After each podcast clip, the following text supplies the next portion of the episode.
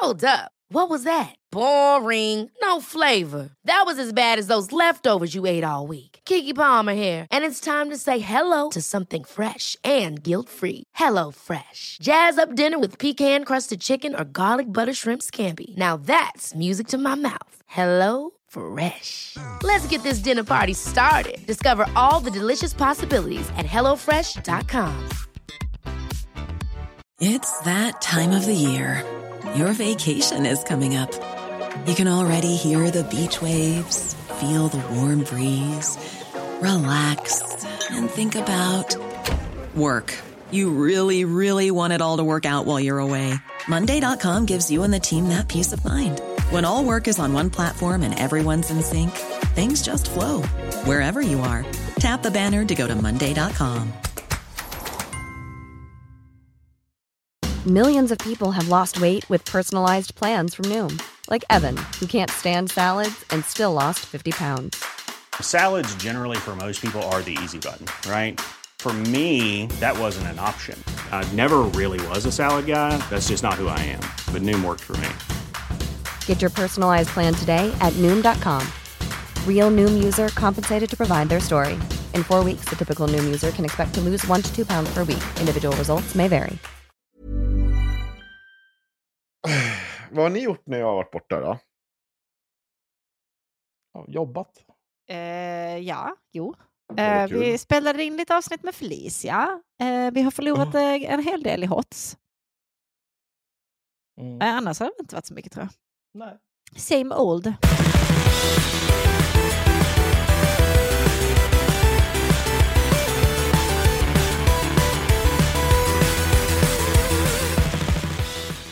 Ja, eh, ingen har ju saknat mig, men jag kan ju fortfarande berätta vad jag har gjort för någonting eh, i en månads tid. På ett äh, då har du varit saknad, vi blev kallade Gilmore Girls-podden. Ja, ja.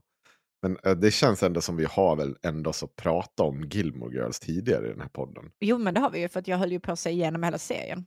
Best det var ju åttio procent av mitt liv då när jag höll på att säga igenom den. Men också... Är du klar nu? Ja, ja, ja. Jag var klar ett tag. Men vad var det till att säga? De saknar väl det för att du för vidare liksom samtalet när jag och Axel hänger upp oss på grejer. Men jag sa att det är liksom för att du blir så jävla otrevlig när du inte får prata om vad du vill prata om. Så att det är ju egentligen bara för att du är ett stort barn. Och du vill säga det lilla schemat som du har i ditt huvud. Och sen så går inte det, så blir du jättearg. Ett litet autistiskt barn. P- vänta, pratar vi om mig nu? Ja. Jaha, okej. Okay. Mm. Ett lyssna. litet autistiskt barn med damp som sitter och tittar på Instagram nu istället. Ja. Exakt. Det är helt ointressant. Ja, precis. Vi pratar ju inte om det du vill prata om, så det kan jag inte. Nej. Nej, men Henrik, vad har du gjort på din semester? Eh, nej, jag har inte... Eh, jag du var ty- Appalacherna. Ja. artonhundratals-syfrisen har kommit tillbaka. Ja. Mm. Ja, det var tufft det här taget. Nej, jag tänkte säga att jag tyckte att den roligaste kränkningen jag såg under min frånvaro, det var eh, eh, vår vän Nytorgsprinsessan på Flashback som sa att Axel har eh, snott, eh, vad var det, Ulf Lundells... Någon, någon ja, del... just det, hela den här, ja, dels eh, att hela den här storyn med när jag hoppade från ett fönster, att det skulle varit för att den här tjejens föräldrar kom hem. Det var det ju inte. Ja. Nej. Nej, de var ju på plats. Du kanske kan låta bli vara stupfull när du lyssnar på våra avsnitt. Så kanske du kan liksom förstå vad som sägs. Sen att jag skulle ha snott det här av liksom Ulf Lundell. Tror du att jag har läst Ulf Lundell? Jävla plebej. Det är så här, hon är en sån där person som liksom köper böcker i snabbkassan på ICA för att det står någon jävla pocket där till extrapris för tjugonio nittio. Hur fan obildade jävla äckel. Alltså, det är den värsta kränkningen av alla. Och så hålla på och säga så här, ja, fan, Axel är våldtäktsman, alla kvinnor i hans närhet hatar honom, han är alkoholist och nu sitter han där i pillermissbruk. Det kan du säga bäst vill, men att sitta och påstå att jag skulle läsa den där typen av pajaslitteratur. Knulla dig själv och hela din familj trettio led tillbaka. Odugling. Jag, jag, jag tänkte på det när jag såg det. Att så här, ja, alltså jag, jag skulle inte säga... Nog skulle Axel kunna dra på lite. Det kanske är lite skarvat i ett hörn efter många år. Men mycket kan jag tro. Men att han skulle ha läst med Ulf Lundell. Och hade jag kommit på det med det, då hade jag ett krävt att det omedelbara avgång ur den här podden. Ja. Sen hade jag mobbat dig i tjugo år och alla alltså det, det är helt dina okej. Ofödda barn. Ni kan få skjuta mig. Ja. Eh, alltså dels så här, jag läser inte eh, jag har aldrig i mitt liv läst den typen av litteratur. Jag läste, jag, eh, jag läste nej jag läste inte Ondskan, jag såg Ondskan. Jaha. Film. Ja. Eh, för att det går ju fortare att se den än att läsa den liksom. Ja. Och det är ju eh, alltså det är bland de sämsta skit jag har sett i hela mitt liv. Jag gissar att för, det är bara liksom jag, vad fan heter han som har skrivit där? Jan Jo. Ja. Som går runt och är liksom någon typ av ninja. Det är helt sinnessjukt. Han bara ränner runt i skogen och så här plockar sina mobbare en och en. Vill, vill ni höra? Jan Jo var med på morgonpasset i morse. Ska vi lyssna lite på det sen? För det, ja, var, det var toppen. Han är så ja. jävla sjuk. Jag kan inte, det, det är för mig obegripligt att den här människan bara går runt och är någon typ av kändis fortfarande. Och inte liksom bara är klassad som den där... Jo, men... Man, hallå, har du hört honom prata på senaste? Att man inte har klassat honom som det där dementa fyllot som står utanför Ica och skriker. Men har han inte laget. varit sån i femtio års tid? Ja, jag vet inte. Alltså, alltså så här, om vi, om vi säger ja. så här. Det finns ju eh, en... Vi kan säga att det finns en klass av litteraturpersonlighet i det här mm. landet. Som är en nu sextio till åttio-årig man. Mm. Eh, som gillar att laga mat. Gillar kött. Mm. Gillar att dricka. Gillar att prata om sig själv. Ja. Gillar att läsa nej, böcker. I ordningen, gillar att skriva böcker. Nej, nej, stopp här nu. Det kan vara vilken ordning, ordning du vill. Nej, nej, nej. Det här är de ordningen är de har. Alltid gillar att prata om sig själv först. Jo, jo. Men att, sen att, dricka. Men att, att prata om sig själv sker ja. ju genom mediumet. När jag jagade med. Ja. När jag drack bla bla bla med. När jag skrev den här boken inspirerades jag av bla bla bla. Utan det är liksom, det utgår ju alltid från jaget. Men det handlar alltid om litteratur, mat och dryck. Mm. Och sen ibland, om de liksom kommer ihåg någon de har legat med, så kanske de kan namedroppa det också. Ja. Tänk ändå. Jag tänker inte nämna några namn. Alltså. Men liksom... Behövs det? Behövs det verkligen? Ja. Eh, jag, jag kan tänka mig att någon som passar in på den listan har skrivit en bok som heter Jack. Som jag absolut inte har läst. Det där är förtal. Ja. Jag faktiskt, eh, jag anmälde det. Eh, det lägger på Flashback. Så falsk ryktesspridning, så skrev jag. Jag har inte ens läst Jack. Och jag vet ju att de här dumma hororna på eh, moderatorerna på Flashback nej, nej, nej, sitter där med sina efterblivna regler och tror att de är duktiga. De kommer inte göra någonting åt det här. Det är så, så jävla sinnigt. Det är så bra vad vi anmäler på det där. Nej, nej, vet du vad? Den här boken, den har inte jag läst. Nej, det är det någon som har anmält det här om att vi är pedofiler? Nej, vadå? Om du orkar? Nej, nej, men alltså grejen är så här. Jag ser det så här, för att det finns, alltså, det finns lögner som är så sinnessjuka att det, liksom så här, det spelar typ ingen roll. Nej. För att det är så, okej, okay, men någon anonym apa på internet påstår det här helt sinnessjuka om den här personen. Men när det är typ så här, en anonym apa på internet påstår att så här, du har läst en bok. Anonym? Så här. Ja, jo, ja. Men för den som eventuellt läser det där vet ju inte att det är en pantad socionomisk subba. Men då att höra så här, ah, Axel kanske har läst Jack. Det är ändå så här någonting som skulle kunna ske om man inte vet någonting om mig. Ja. Och då, ska det, då liksom kan det finnas folk som går runt i världen och så här, nej men Axel han är en sån som läser Ulf Lundell. Alltså det är så jävla självupptaget. Åh, gud. Ja. Uh-huh. Nej, jag vet inte vad jag ska säga. Jag vill dö. Ja, jag, jag kan förstå det. Men eh, det var bra. Men ja, det var ju en grej som jag skrattade åt när jag var borta. Det, då kände jag att det här kommer Axel inte acceptera. Nej. Det här kommer vara grej. Man kommer vara sur. Fattar inte att ni läser också... Flashback. Det är så sinnessjukt. Ja, men det, det är ju affärssyfte. Ja.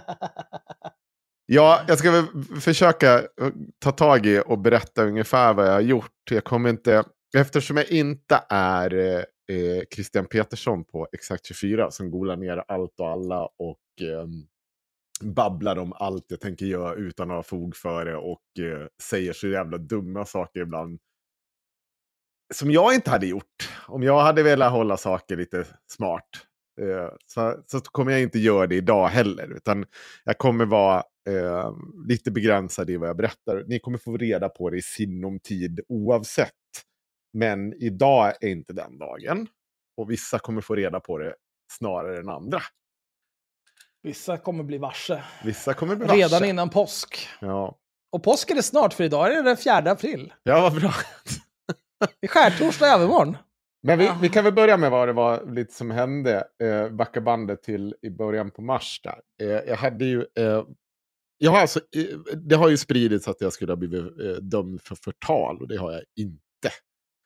Eh, utan det jag blivit dömd för förtal en gång i tiden, det skedde förra året. Och det var för att vi sa att en person var mördare för att han hade huggit ihjäl en annan person med tjugosex. En gång i tiden tillhugg. Så var det förra året. Ja. Ja, men det, har, jag säger, det är inte så att jag skäms över det. Det är sant. Det är, jag tycker fortfarande att det är relevant. Eh, det är sant. Domen tycker någonting annat. Jag tycker ja. fortfarande att den här personen har, liksom, personen är aktiv i den rasideologiska miljön, är politiskt aktiv. Det, det finns liksom inte så mycket att diskutera där. Nu har eh, domstolen sagt så. Och då är det ju bara rätta sig efter det. Jag kan inte göra så jävla mycket mer åt det. Hur sur jag än är och tycker någonting om det. Men i det här fallet så var det en person som försökte stämma mig för förtal igen. På samma sätt. Han hade använt samma mall också. Det var i princip samma skärmdumpa, samma alltihopa.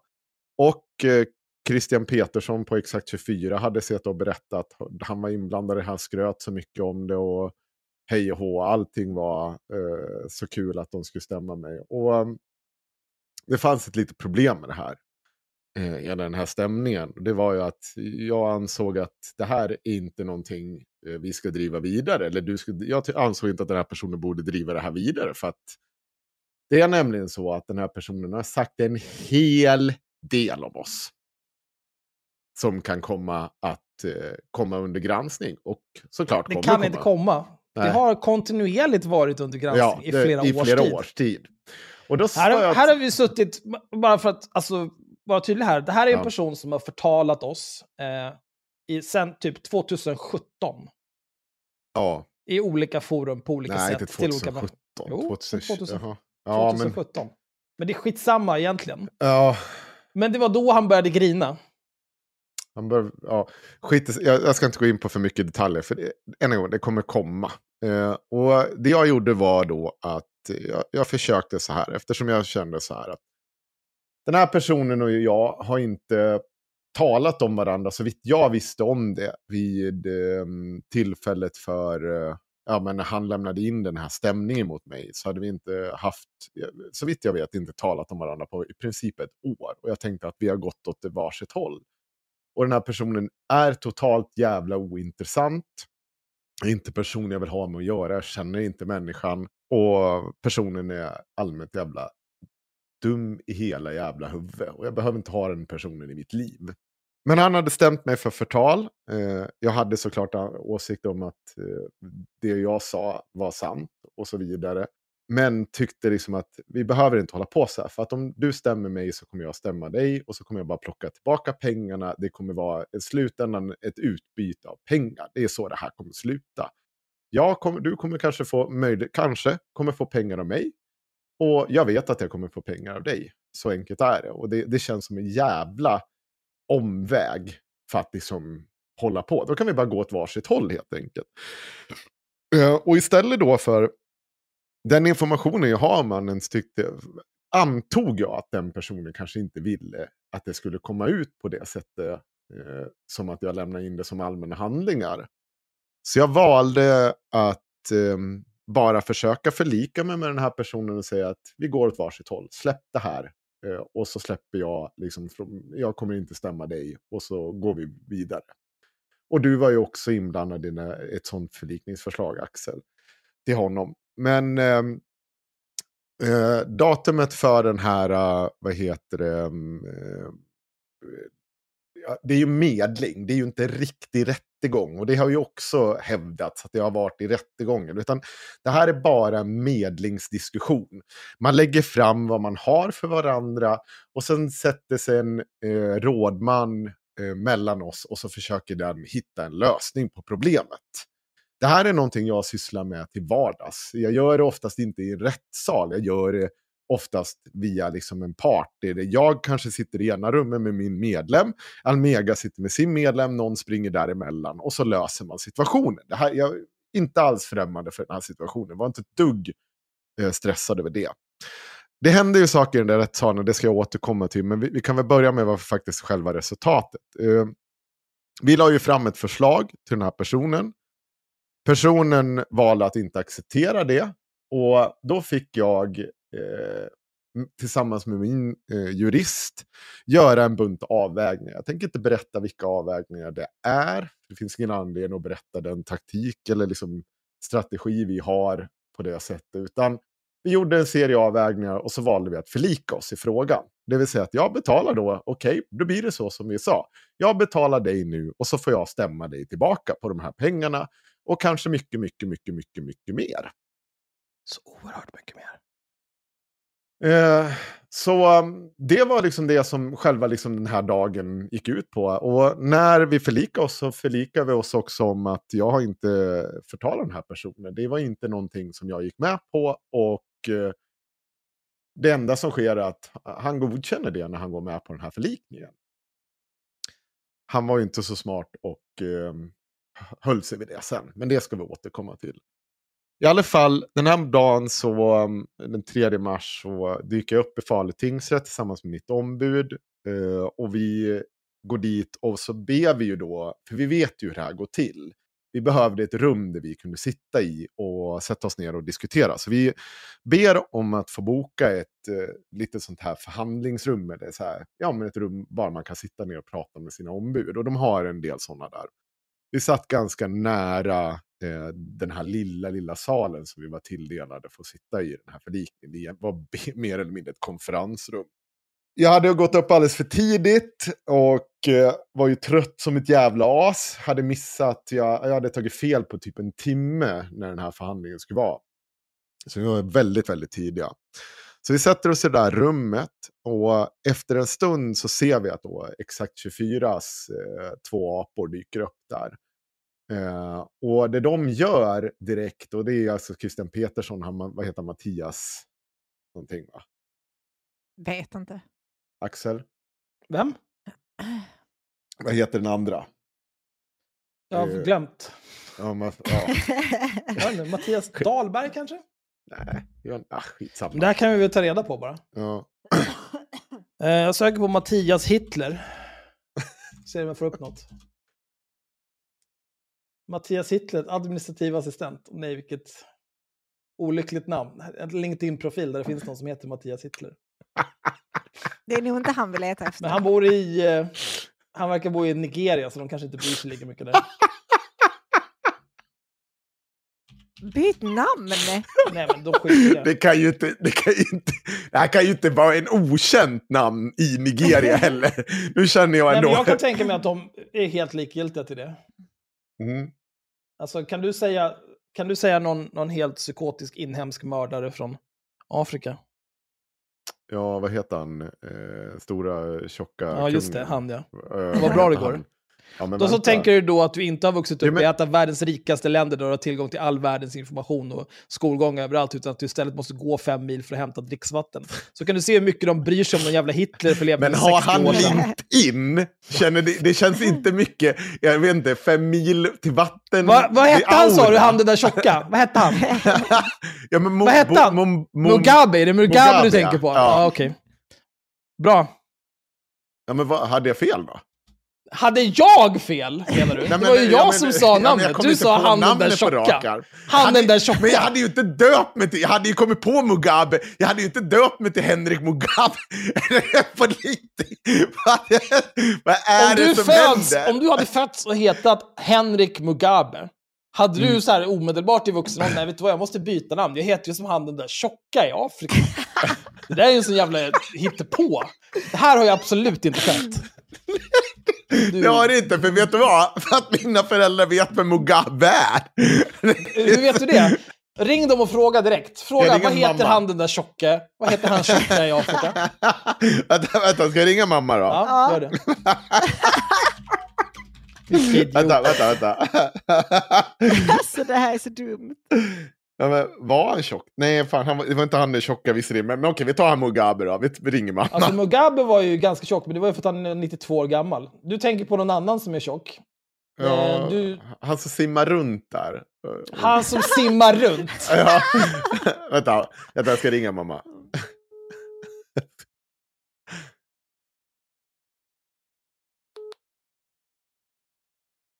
Hej. Hej, jag har bara en snabb fråga. Vet du vem Robert Mugabe är? Nej. Ja, okej. Okay. Ja, förlåt då. Ja, vi, vet ja, du, vet du vem Idi Amin är? Vet du vem Idi Amin är? Jag tror det. Ja, bra. Men, ja, då jag du tror har... det? Vad, vad är... Nej, men skitsamma mamma. Vi, vi får höra sen. Jag hörs. Vi sitter och poddar. Ja, jättebra. Ja, ja vi hörs. Hej. Ja, det här var ju stelt. Jag visste ju allt. Jag har ju skämt ja. ut mamma inför alla. Vad fan? Jag ska bara veta Robert Mugabe. Han var ju bara sjuk i huvudet. Ska... Ja, gud. Eh, det är ändå lite mer håll som ringning. Idi Amin var den tjocka. Var det inte det? Alltså, det beror på. Så simmar runt och bara typ, jag krossar alla andra. Så de andra bara vågar inte ta ett simtag för de blev skjutna. Ja, det är väl inte omöjligt, men det är väl liksom, det är väl standard när man är diktator någonstans. Ja, vad jag bra det här gick att hålla sig till historien. Jag känner nu att jag hade kunnat ringa och förhöra pappa, så som han alltid förhörde mig vid middagsbordet när jag var liten. Men, ja, ska det här barndomstraumat komma nu också? men, han, men han är inte i Sverige, så det är... Jaha, min pappa kan inte svara på frågan för han gör något viktigt utomlands. Är det den vi ska få som ursäkt här nu? Fy fan. Nej, de är på, de är absolut inget viktigt som är på semester. Det är väl viktigt. Eh, jag hade ja, ju rätt där för övrigt. Jag, jag kan ju alla Hitler-människor. Han heter Mattias Dahlgren. Ja, okej. Okay. Ja, i alla fall. De, de dök ju upp där. Och så...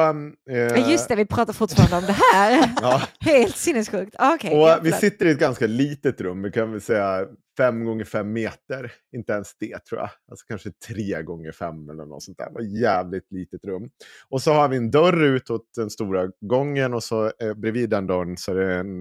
Ja, kan det vara en fyrtio centimeters öppning för ett fönster som är så att man ser rakt in. Och där gick de och försökte ställa sig och provocera mig eh, gång på gång eh, i det fönstret. Och bland annat satt de sig utanför och skulle fota in när vi sitter där inne och förbereder oss. Och då fick eh, mitt juridiska ombud nog, så hon eh, ringer ner till vakten och säger att nu får komma och ta tag i det här. För vi, ska liksom, vi måste kunna jobba ostört här. Eh, så... Det sker, så ropar de in oss till salen och det första jag hör när jag går ut är att jag då så här, varför samarbetar du med någon som eh, samlar in pengar till terrorister och mördare? Och det är ju inte, det är inte en fråga utan det är ett påstående. Det är ett konstaterande då, liksom en fråga att, om att du varför gör det, jag gör det. Ja, precis. Ja. Mm. Eh, och då... Eh, så tryckte han bara upp någonting under käften på mig. Jag, jag liksom kollade inte efter, så jag slog bort det där fort som fan. Och det var ju hans långa jävla mick han hade. Eh, och så tryckte jag, gick jag förmota mot väggen och han, ja men han står ju där och bara, varför gör du så här? Varför blir du så aggressiv för? Ja, jag undrar på varför jag blir så aggressiv, era jävla apor. Ni sitter här och berättar att, eh, liksom lägger ut min adress och säger att jag ska vara rädd, eller jag och min familj ska vara rädd för att vi bor på den här adressen.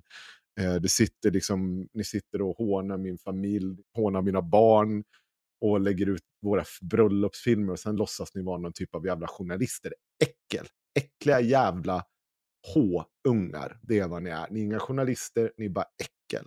Ingenting annat. Vakterna var ju där och såg till, och jag sa ju till vakten att liksom, så det här är personer som, vad heter det... Ja, liksom ge sig på min familj och allt vad det är. Och det är, liksom, det är bara att hålla dem borta från mig när vi ska göra det här. Och det gjorde de, eh, inga konstigheter där. Och um, vi sitter också inne sen och har den här medlingen med den här mannen. Eh, de går in och sätter sig bakom. Och så sitter de och skrattar, så vakt, eh, eh, rådmannen får ju säga till dem att antingen får ni liksom hålla käften eller så får ni gå ut härifrån. Och eh, så när vi går ut så gör de det basically samma sak. Och då säger jag åt dem att ja, vi har inget, jag tänkte prata med er. Och jag tror det var i tredje tillfället så tar jag bara sträcka ut armen och knuffa bort honom. Och då är det en vakt som tar bort min arm. Så att liksom inte jag ska göra något mer. Och så går vi och sätter oss i det där rummet igen för medling. Och så börjar ju medlingsförhandlingar. Och då liksom sätter man sig ner och diskuterar igenom allting, som så här, förslagen som ligger på bordet och alltihopa. Och då ringer jag till dig, Axel, och det vet ju du om. Och mitt under den medlingsförhandlingen, då ser jag hur Mattias Dahlberg ställer sig med micken mot glasrutan. Alltså Dahlgren. Mm. Och det hörde ju du, för jag, jag fick ju avbryta eh, diskussionen där. Mm. För att liksom säga till vakterna att ta bort honom. För han får ju inte stå och avlyssna liksom vad vi säger i slutna rum. Det är ju det sjukaste. Eh, Nej, men och då var det journalister, vet du. Ja, precis. Och då tillkallades ju också polis. För då tröttnade ju mitt ombud igen. Så polis kom dit och då tog vi upp en anmälan om olag, alltså olaglig avlyssning. Eh, och då blir de hållna där en stund. Men i samma sekund som de blir släppta så springer de där. För jag tror de blir bort, utkörda också från byggnaden. För då tror jag vakterna också hade fått nog. De ruttnar väl på det? Så det är en lite för kort version av vad som händer. Det är väl inget som väsentligt där inne mer som händer utom det. Eh, om jag har förstått det rätt så upprättar de en anmälan mot mig för ofredande för att jag ska ha slagit på den här micken då. Eh, det är inte vad som kommer ut i en film sen. Utan då påstår de att jag skulle ha attackerat vakter, ha kopplingar till terroristfinansiering, eh, ha, eh, Kristian Petersson sitter eh, på Twitter och, och säger att jag skulle attackera två vakter, att vakterna skulle ha polisanmält mig. Det är också någonting som det ges sken av i den här filmen på Exakt tjugofyra. Och det är inte vad som har hänt, utan jag pratade ju med vakterna när vi går därifrån, för de är ju kvar hela tiden eh, senare också. Så jag hinner ju prata med dem när jag går därifrån, för jag har ju lämnat grejer in hos dem. Och hela, det var liksom ingen, ingen som var sur på någon där eller något sånt där. De hade gjort sitt jobb där de skulle göra, inget mer och inget mindre. Eh, men eh, då påstår Exakt tjugofyra att jag skulle då armbåga en kvinnlig vakt och attackerat henne. Och det är också någonting, jag har ringt och pratat med den här kvinnliga vakten också. Hon har inte anmält någonting, det finns ingen anmälan upprättad mot mig från vakterna.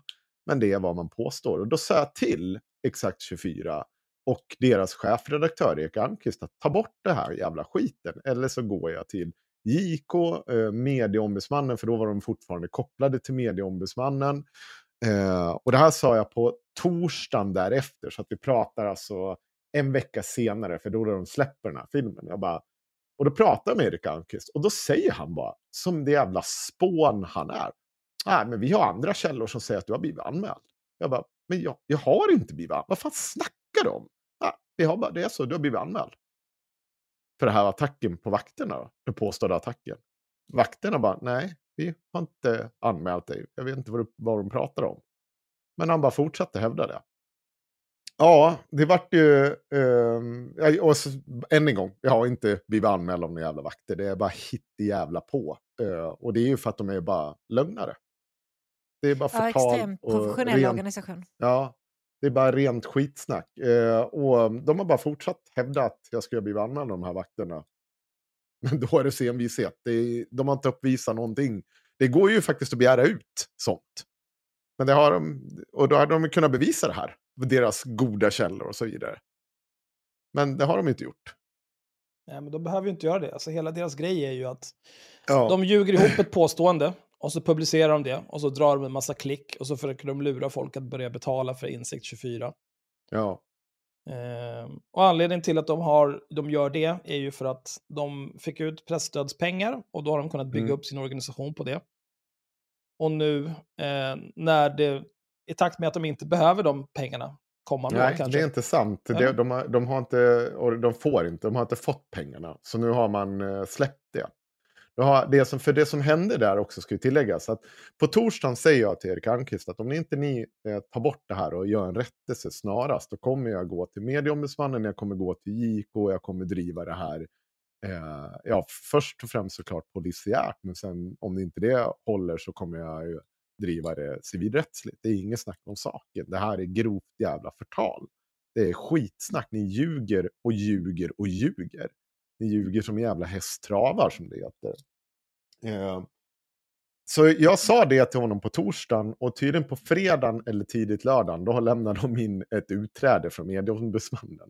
För då visade det sig att det var inte bara jag som var på väg in med en anmälan, utan det var ju, dels hade de flera anmälningar mot sig som låg och väntade på handling, och det var på väg in flera.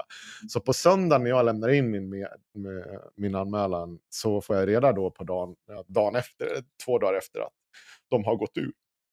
Jo, system. Men det är väl fortfarande planen, måste ju alltid ha varit att de ska kunna eskalera vad de påstår om andra människor.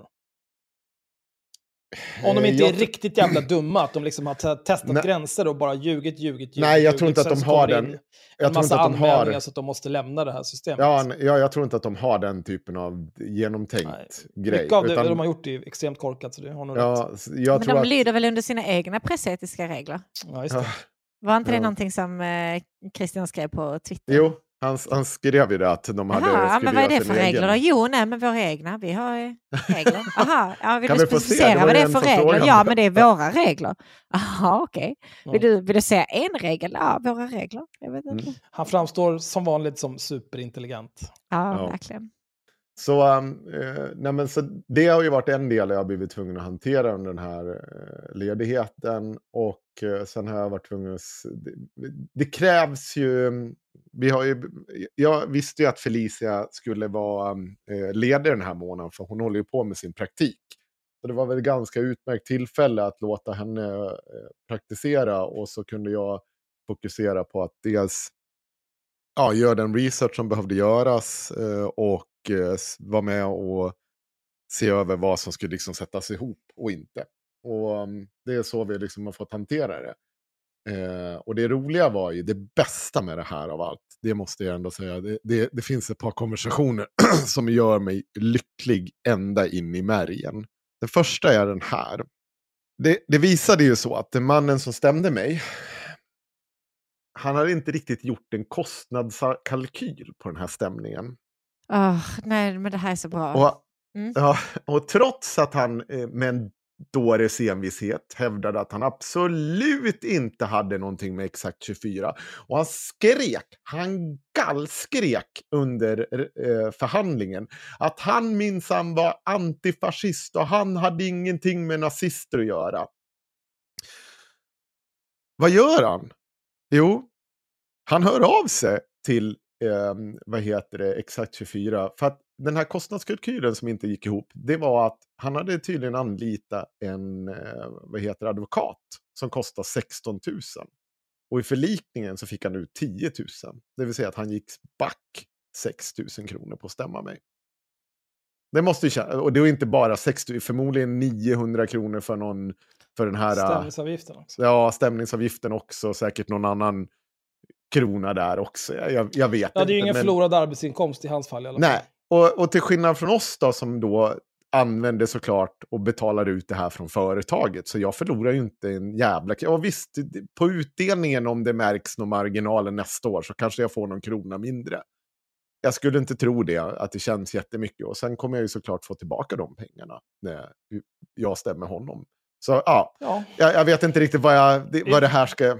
Kommer ifrån, man får betala, man får betala, man betalar förmånsskatt på på det där, men ja, jo, det, jag vet ja, inte, det är, ja. jag har betalar lite extra. Det är inga sex tusen. Nej, kan jag säga. Nej. Jag, betal, jag betalar jag betalar också in lite extra skatt nu för, till nästa år, så att jag inte ska behöva fundera över sånt, så att ja. Men den här mannen då, som absolut inte har med nazister att göra, han hör av sig och eh, är förbannad till eh, Kristian Petersson och skriver så här: håller med Assa Kristian och Erik Almqvist. Eh, och Erik Almqvist har inte ens bidragit med en sketen hundralapp, trots allt content jag fixar åt dem. Jävla snålisar. Då svarar Kristian: vår valuta är gratis jurister som får vänsterextremister dömda för förtal, inte sketna förlikningar. Och då svarar han: varför gillar ni snålisar inlägg? Har ni också tiotusentals kronor över till att sätta dit en rättshaverist, men inga pengar att swisha mig? Och svarar Kristian: du fick inte ens honom dömd. Återkom en dom, så ser jag till att starta en insamling åt det.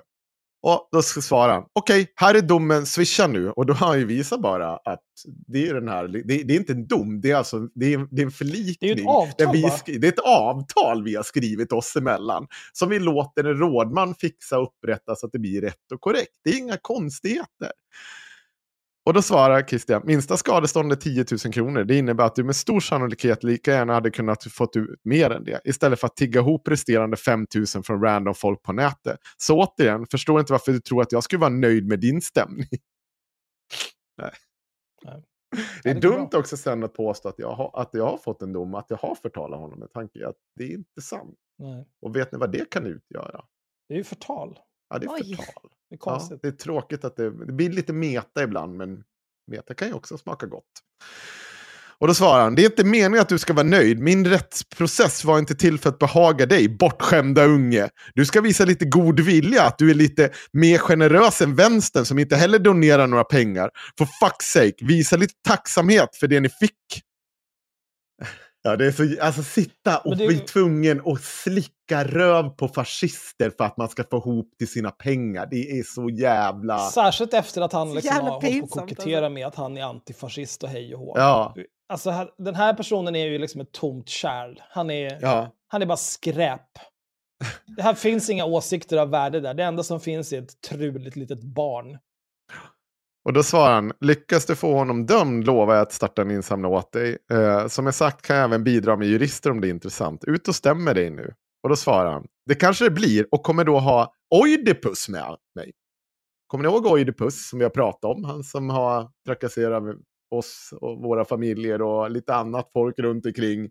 Ja, för de tydligen i första stämning mot mig, då känner inte de varandra ah. överhuvudtaget. Men nu helt plötsligt ska Oidipus följa med honom.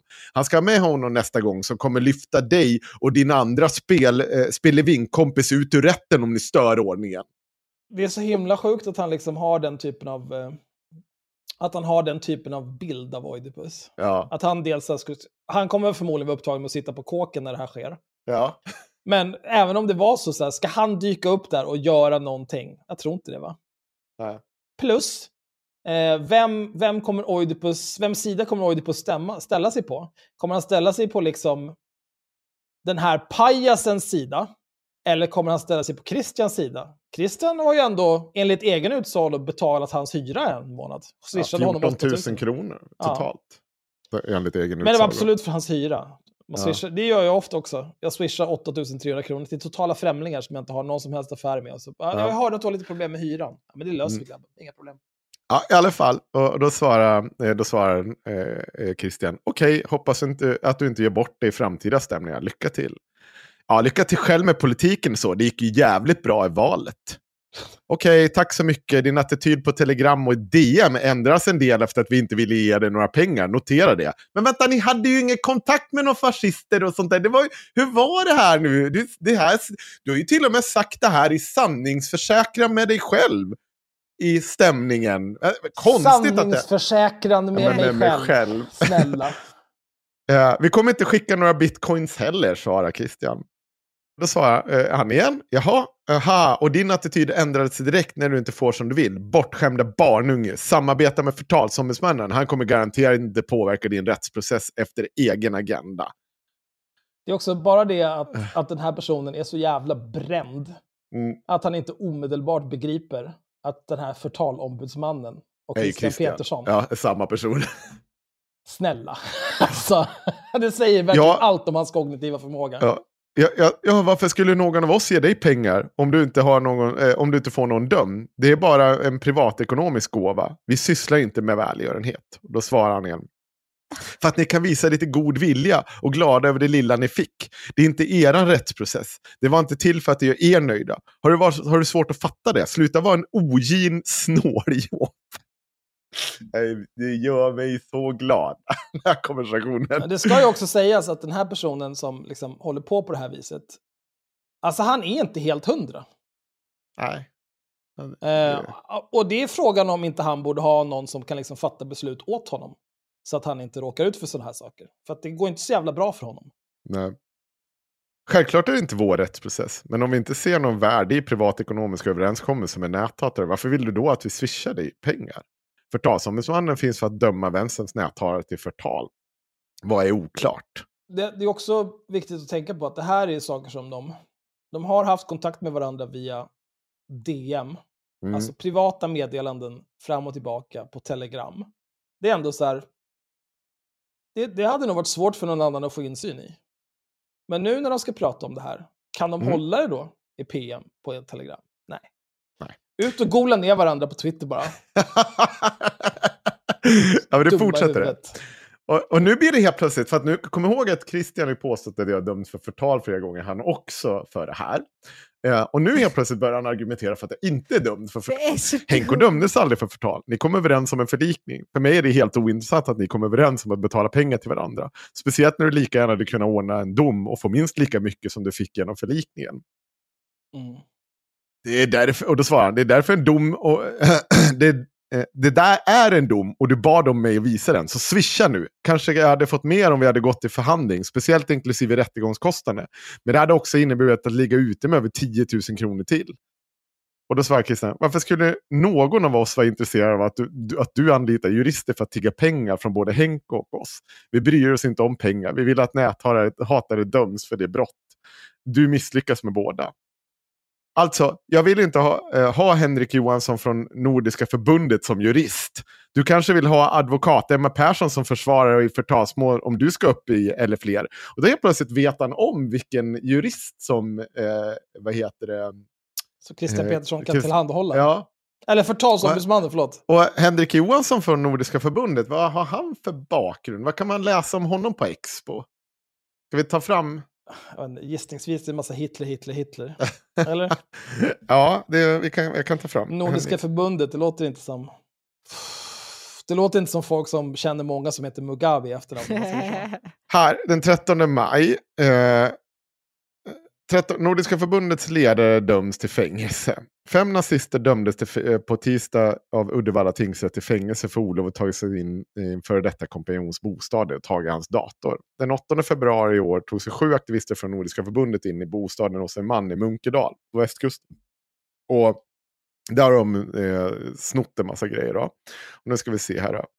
Uh, flera av de, av de dömda är kända profiler under den svenska naziströrelsen. Anders Lagerström är drivande bakom förlaget N F S E, Media A B, som bland annat inrymmer Nordiska förlaget. Nordiska förlaget är en av de ledande företagen i Europa när det gäller försäljning av nazistisk litteratur, musik och propaganda. Lagerström är tidigare bland annat dömd för misshandel och våldsamt motstånd. Uddevalla tingsrätt dömer honom utöver hemfridsbrott och egenmäktigt förfarande även för olaglig innehav av farliga föremål. Henrik Johansson har varit Nordiska förbundets ansiktet ut och ett återkommande talare vid nazistiska demonstrationer och manifestationer. Han har varit vd för telemarknadsföretag i Göteborg och han är inte tidigare dömd.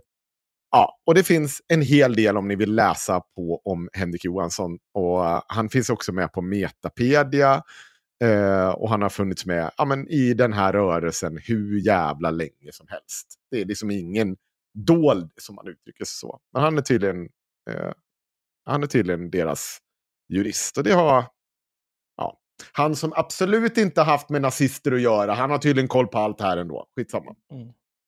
Eh, och ja, det, här det kan man det... säga att det är ju allegedly Henrik Johansson som är en av juristerna som uh. jobbar med förtalsombudsmannen. Vi vet ju inte. Alltså, uh. Det är ju ett psykfall som påstår detta. Får man ändå... ja. Nej, men liksom, ingen här är ju tillförlitlig. Alla är ju galningar. Men... Det fortsätter här. Jag ska eh, eh, ta det här sista. Det, för det är, det, det är innan det verkligen ballar ur. Exakt. Det är det, du, eh, det är det du går för. Är, du är beredd att bränna vem som helst, när som helst, när det passar dig. Det, går även, eh, det säger även dina nazistkompisar i Spaces. Då är det eh, mannen då som stämde mig. Vi måste ge honom ett namn. Ja, eh, vad ska vi kalla honom då? Oh. Ska vi kalla honom Sillen? Sillen, sillen, är, sillen, är bra. sillen är bra. Sillen är bra. Sillen, sillen kallar eh, Kristian så här. Bra ombudsman att sitta i knät på. Hälsa den där Henrik Johansson som var med i Nordiska förbundet. Och då svarar Kristian. Jaha, så det var inte stämningen som du ville ha bitcoin till. Okej, okay. Jag utvecklar inte det mer, än av, mer här av respekt för dig. Men eh, du får nog ta och lugna ner dig istället för att spamma mig här på Twitter. Det börjar bli störande. Och då svarar Sillen. Tips. Är man journalist eller juridiskt ombud bör man inte bränna sina källor och klienter om man vill ha förtroendekapital. Du får avtagga och sluta om det stör. Att du, om, det, om det stör. Det är okej. Snålig åp. Och han har ju en poäng där. Man, det är ju inte bra att bränna sina källor. Uh, om, uh... Men, men Kristian är så otroligt bra på det. Så man förstår ja. ju att han vill skryta liksom.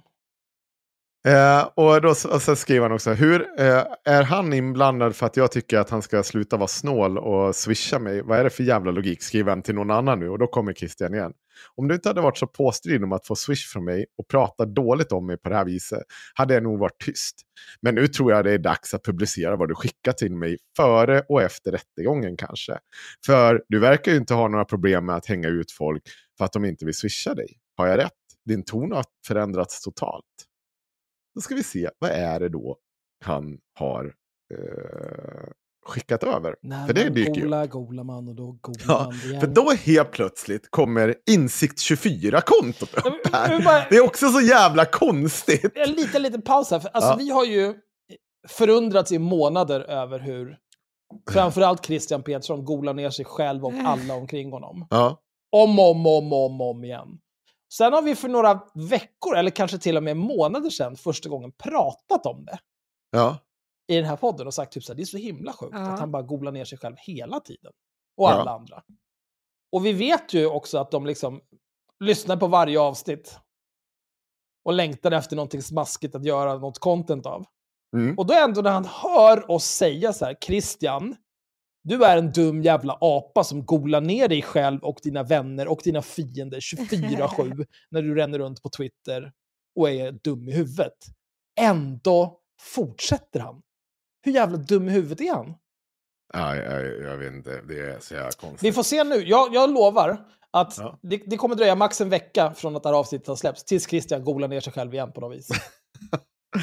Och då skriver han i alla fall, då är det Sillen här som skriver. Ja, vad korkar jag som haft en egen jurist från dag ett. Du vet att man kan plocka ut stämningsansökningar från tingsrätten och kopiera dem utan att ta hjälp av någon radikaliserad muffsnorvalp. Sluta ljug om, eh, ljug om defekt tjugofyra nu.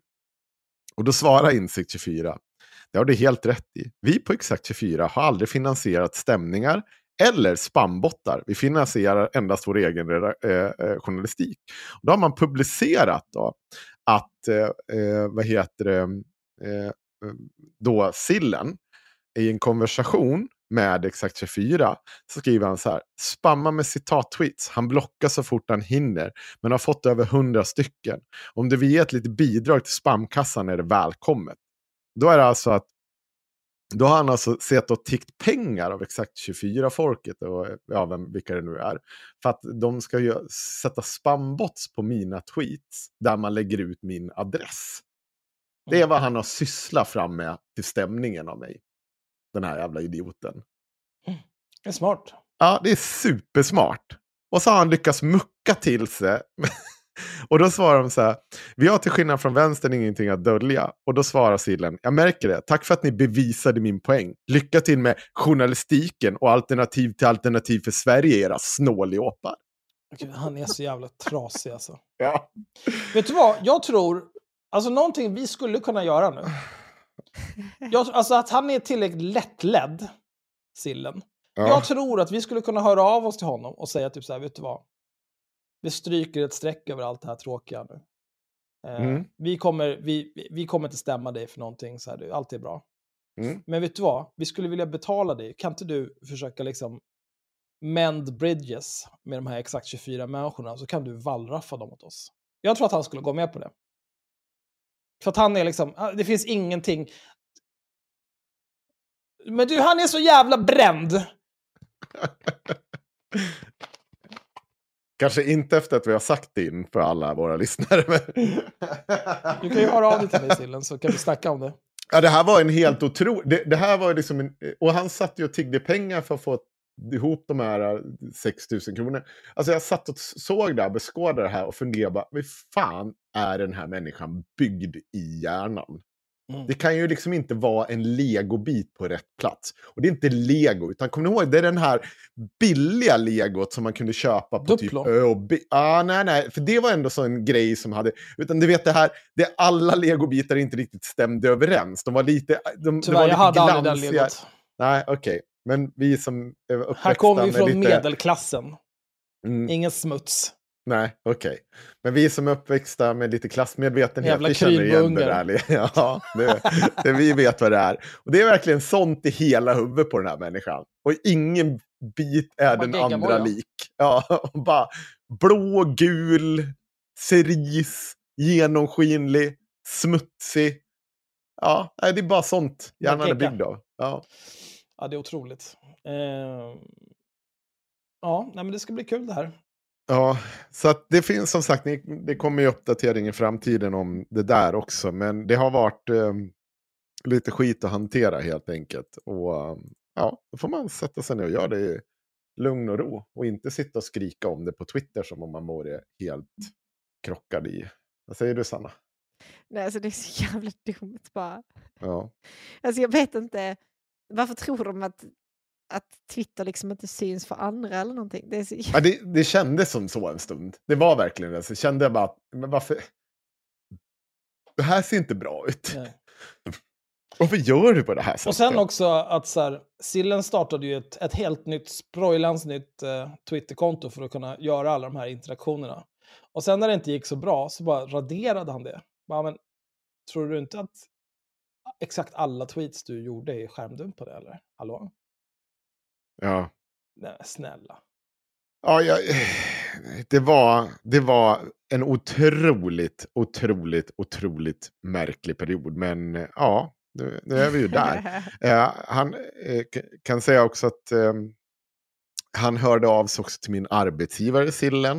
Eh, och det, det är också så konstigt för jag det blir så konstigt för jag, det är klart att jag eh, säger till min arbetsgivare att det här händer nu. Det här är liksom vad som har hänt. Det här är liksom resultatet. Det här, det här är vad jag ska göra. Jag är ju helt öppen och ärlig med vad som händer. Liksom. Och så ska han sitta där och liksom försöka få dem att bli arg på mig. Och få dem att sparka mig också.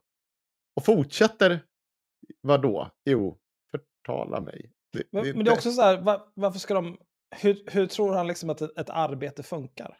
Ah. Att du bara så här, någon random idiot skickar ett mejl och så här... Nej, den här personen är dum mot mig. Ja, nej, du kommer svara direkt. Ja, det ska vi ta tur med på en gång. Jag har redan sparkat honom. Bra sagt!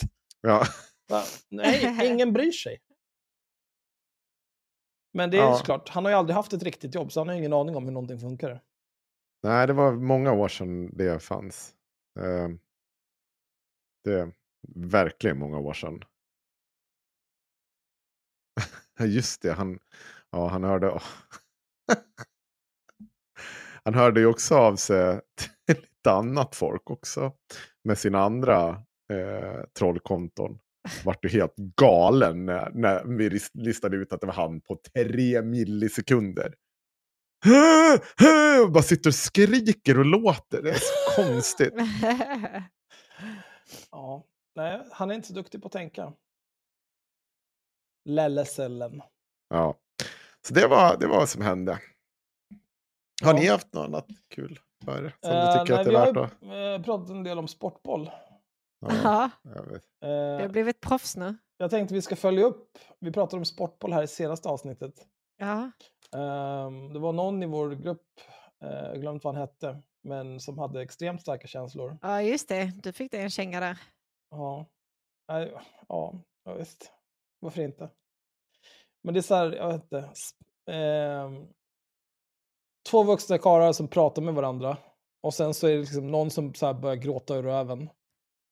Och den andra ska be om ursäkt. Och det är en så här stor grej som liksom halva nationen ska behöva engagera sig i. Då, då känner jag, nej, nu... Vi klipper här. Nu blir det ingen mer sportboll någonsin. Nu, nu tar vi bara och slår en spik i alla fotbollar. Så var det bra så. Nu räcker det. Men eh, Janne och Bojan har rätt ut bråket. Ett bra, varmt snack. Förbundskaptenen Janne Andersson, sextio, och via play-experten Bojan Djordjic, fyrtioett, har rätt ut det uppmärksammade bråket efter E M-kvalet mot Azerbajdzjan alltså, i måndags. Vi hade ett bra varmt snack och kände båda en delaktighet i att det inte blev bra i måndags. Det, är, det här är det enda som är korrekt här. För som jag sa, det är två vuxna karlar som råkar i luven på varandra kring någon typ av så här missförstånd kring vad som menas och sägs. Och då får man ändå tänka så här, båda två jobbar i mångt och mycket med kommunikation. Ja. Janne Andersson behöver kunna kommunicera till sina spelare. Han behöver kunna kommunicera till media.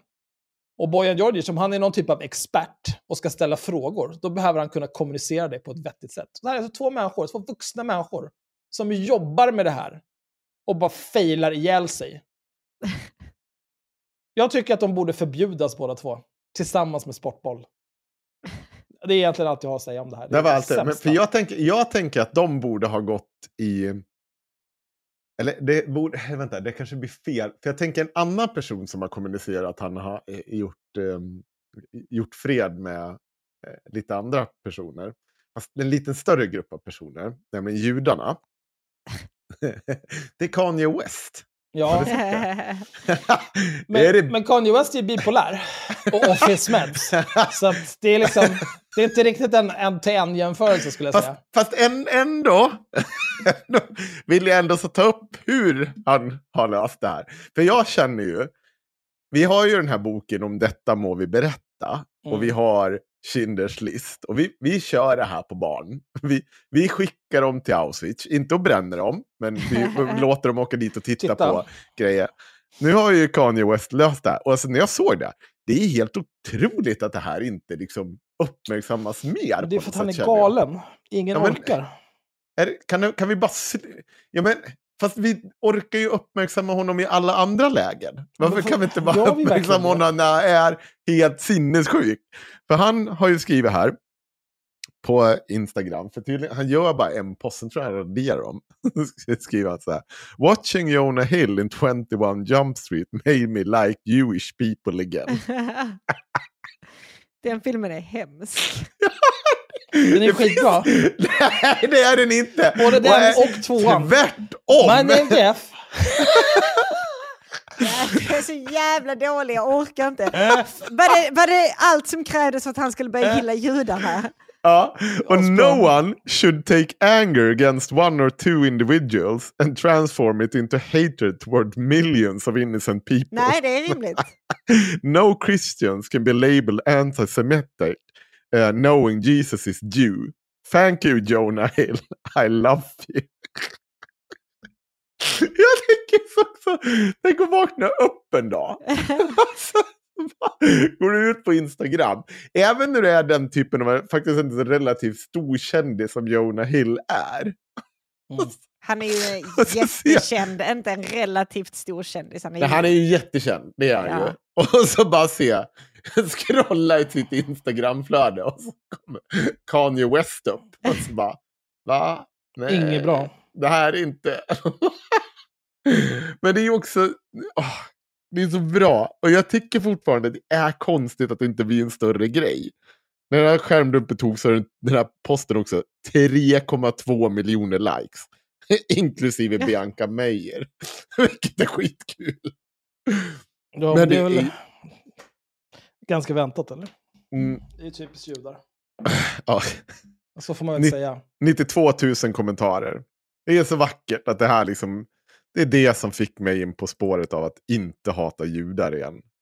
Ja, Jonah Hill och hans mediokra framträdande i twenty-one Jump Street. Men det är skitbra. Men den är ju inte det. Den är visst bra. Den är Nej, men... jättedålig. Okay. Den är... Ja. Men vem är det största geniet? Kanye eller ni två jävla nötter? Vi två? Och, hur kan du säga ja. så? Har du, har du sett Kanye eller? Det, ah, mm. Ja, det är sant. Ja, vill ni, vill ni varva med någonting annat? Eller annars kan jag bara fortsätta med snabba mongos. Snabba, snabba mongos? Vad fan är detta? Uh-huh. Är det folk som har sprungit det, det från ny, svensk polis? Det är en ny, pro- det är, det är ny programpunkt. Snabba mongos. Ja. Jag tar Fredrik... avstånd till att börja med. Ja, den här tråkiga funkofobin. Ja, snabba... Eh... Jag hade en affärsidé också. Att om haveristerna betalar för mig att gå ordningsvaktsutbildningen så kan vi utvärdera den tillsammans sen. hundra procent, vi kör. Jag, jag pratade med, vad heter det? När jag pratade med, vad heter han? Erik Almqvist när jag ringde upp han. Så, så, så jag bara... Nej, men vi har andra källor. Jag bara, vadå andra källor? Det är inte sant, det har ju inte hänt. Bara, är du förståndshandikappad? Har du någonting emot förståndshandikappad? Ja. Henrik! Framförallt när de utgör sig för att vara fungerande människor. Inte annars kanske. Alltså det, det blir ju lite magstarkt liksom. Någon som har varit högerextremist hela sitt vuxna liv.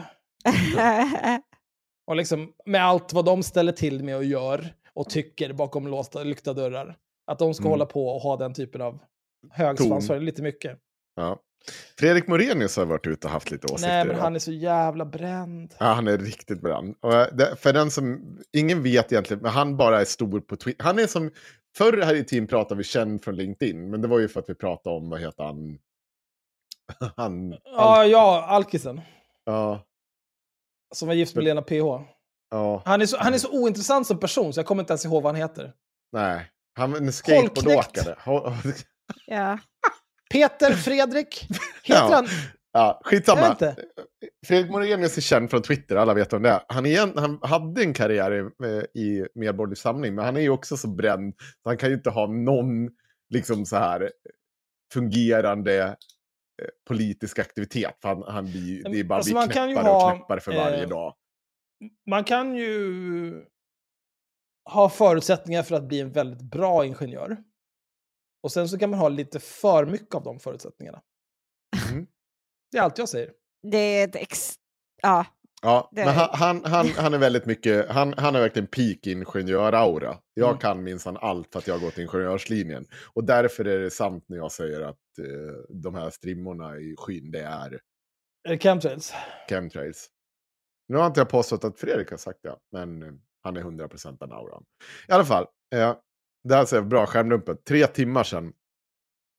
Vad hade rättsväsendet att dölja? Trump har ingenting att dölja. Att folk låter farsen i U S A fortgå utan att säga ifrån är mycket passande mått på vilka folk, eh, på vilka folk är när det väl kommer till kritan. Och så har han lagt upp en dum på inga kameror i rättssalen när Trump åtalas idag. Det är ett klipp från, eh, vad heter det, kort eh, nyhetsgrejen. Omni, va? Ja. Två timmar senare. Det visar sig att Trumps advokat bett om att hålla rätten fri från kameror. Jag frågasätter det, men icke desto mindre är, så, är det så han har velat ha det. Det gick fort ut för från att nu ska ni inte dölja någonting från folket till, nej men han har ju sagt det så det är okej. Ja men det är ju det är, ju, det är de här människornas signum att hålla på på det här viset. Mm. Eh, jag har faktiskt en annan grej här eh, som väldigt snabbt visar varför ingenjörer borde skjutas. Oj. Nej. På en skottkärra fram. Got him! Mm. Eh, gud, varför kan jag titta det här? Ah, ja. Vi får ta hans dåliga screenshot för jag orkar inte leta reda på det. Han skriver till Hanif Bali. Du spelar antagligen för mycket dataspel, Hanif. Ta detta med klimatberäkningen exempelvis. Jag spenderar en halv arbetsdag på frågan och kan sluta mig till att det som ligger till grund för riksdagens klimatpolitik är allvarligt bristfel och, brist och missledande. Bla bla bla bla bla. Mm. Men då är det alltså så här. Det som, den, det som svenska riksdagen ska ta te- ställning till när det kommer till klimatmål och så vidare. Vilka åtgärder som ska göras och bla bla bla. Det är underlaget. Mm. Fredrik Ingenjör sätter sig en halv arbetsdag, går igenom det lite snabbt. Det här är bristfälligt och missvisande. Testa att knulla era morsor. Ja. Vi skiter i det här. Det är, också, det är verkligen peak-ingenjör. Dels liksom villfara sina tro att han har allt material det faktiskt handlar om. Och sen psykosen i att tro att han begriper allt material bara för att han är ingenjör. Ja. Det är värdelöst. Han är en värdelös person. Åh, gud.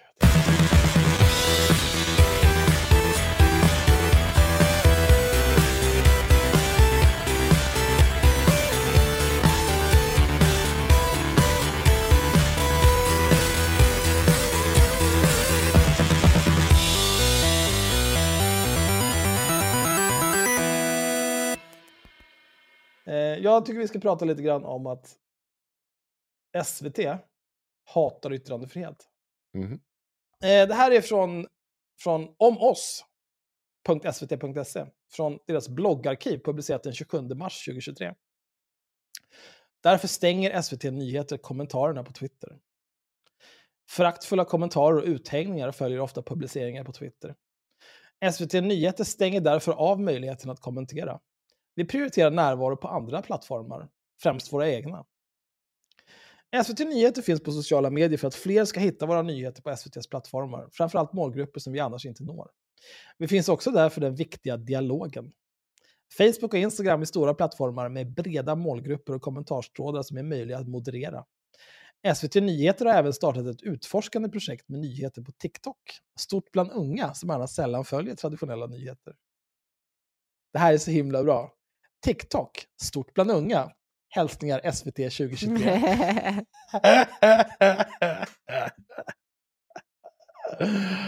Åh! oh! Men vi vill inte bara vila på de stora internationella techjättarna för dialogen. Vid stora nyhets- och sporthändelser öppnar S V T Nyheter numera direktrapporteringar online där publiken kan ställa frågor och få snabba svar. Dialogen varvas med den journalistiska rapporteringen.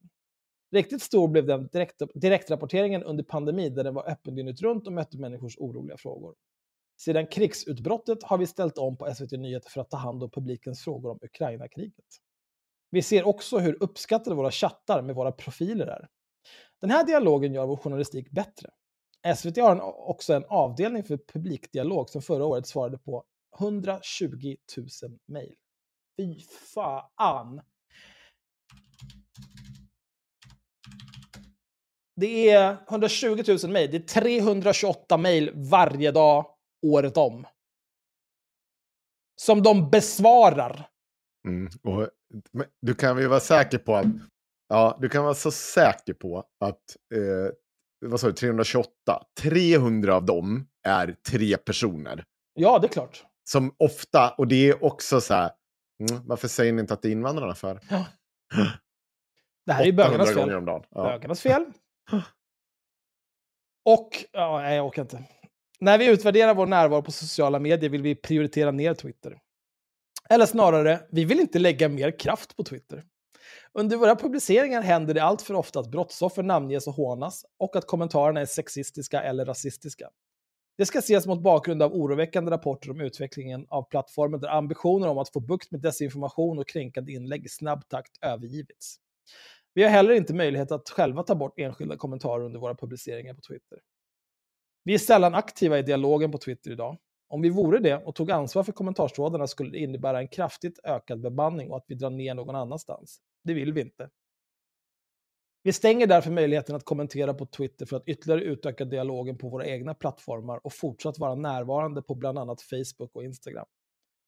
Stäng ner era Twitterkonton helt då, invänder kanske någon. Det har vi övervägt. Det är relativt få svenskar som använder Twitter och tonläget är uppskruvat. Men trots de negativa avigsidorna ser vi att det finns ett nyhets- och samhällsintresse på plattformen. I den funktionen har S V T Nyheter en roll. Och det går fortfarande att retweeta och pinga at S V T Nyheter. Beslutet om tweettrådarna gäller även at S V T och at Kulturnyheterna. Vi utvärderar efterhand och finns kvar för synpunkter och dialog på många andra sätt. Vi kan ju börja med, vad tycker ni om det här? Är det här ett bra eller dåligt beslut? Alltså jag är jag har, aldrig på Twitter, jag kan ingenting om Twitter. Jag har inga starka känslor, det, jag, kan först, jag, har, jag kan förstå det, för det, det är ju precis som vi tog upp för en stund sedan. Alltså Twitter har ju helt övergivit många av det här, allt från spambottar till fan, han, måste, han bara släppte ju lösa allting. Så men, de kunde ju sitta där och spamma, den här sillen kunde sitta där och spamma mig med liksom hundratals bottar för att liksom röja vår, min familjs upp, skyddade uppgifter. Och sen mm. sitta och tigga pengar av nas, ja, nassefolk. Ja, det ja. går ju tydligen ja, bra nu. Jag, så var, ju... jag kan ju förstå att de inte, att de inte orkar. Vill vara kvar. Ja. Ja, nej, jag fick ju typ tiotusen nya följare. Det var, jag trodde ju att det var vår kompis Peter i Lerum. Mm. Eh, men det var väl antagligen vår kompis Sillen. Eh, mm. Och jag har fortfarande kvar typ femtusen av dem. Typ tre månader senare. Så att de är inte jätteduktiga på att hitta de här bottarna och ta bort dem. Nej. Uh, också så oklart varför man skulle, vad skulle man göra med det? Liksom så här, ja, okej. Okay. Spännande. Ja, man ha? Det, det är verkligen korkat. Men, eh, jag, jag tycker... Twi- Twitter har ju alltid varit en shitshow. Ja. Uh, Twitter har ju också aldrig varit, riktigt varit lönsamt. Twitter mm. är lite grann som Spotify. Som typ var lönsamt ett kvartal tjugosjutton. Uh, ja, fast var de verkligen någonsin det? Ja. Jo, de, de, har varit, varit, de, de, de har varit lönsamma lite grann. Ja. Men, ja. Och Twitter har väl säkert också varit lönsamt typ så här någon gång. Men det är ju, i mångt och mycket så är det ju bara förlust. Det är bara skit. Mm. Eh, och det är också så här, det är inte särskilt avancerad teknik om man ser liksom till vad de faktiskt tillhandahåller. Ja, och så har de börjat med det här också nu att det ska vara så jävla mycket text så att man kan trycka på visa mer. Alltså jag är inte på Twitter för den typen av blogg. Då kan jag...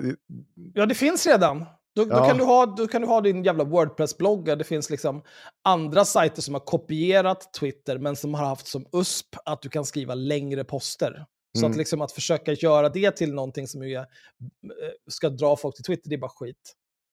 Eh, däremot så nu om du är en riktig superkuck och betalar åtta dollar i månaden för att använda världens, snart till och med. Ja, världens sämsta plattform. Mm. Då kan man ju skriva längre poster och du kan ju också redigera, tror jag.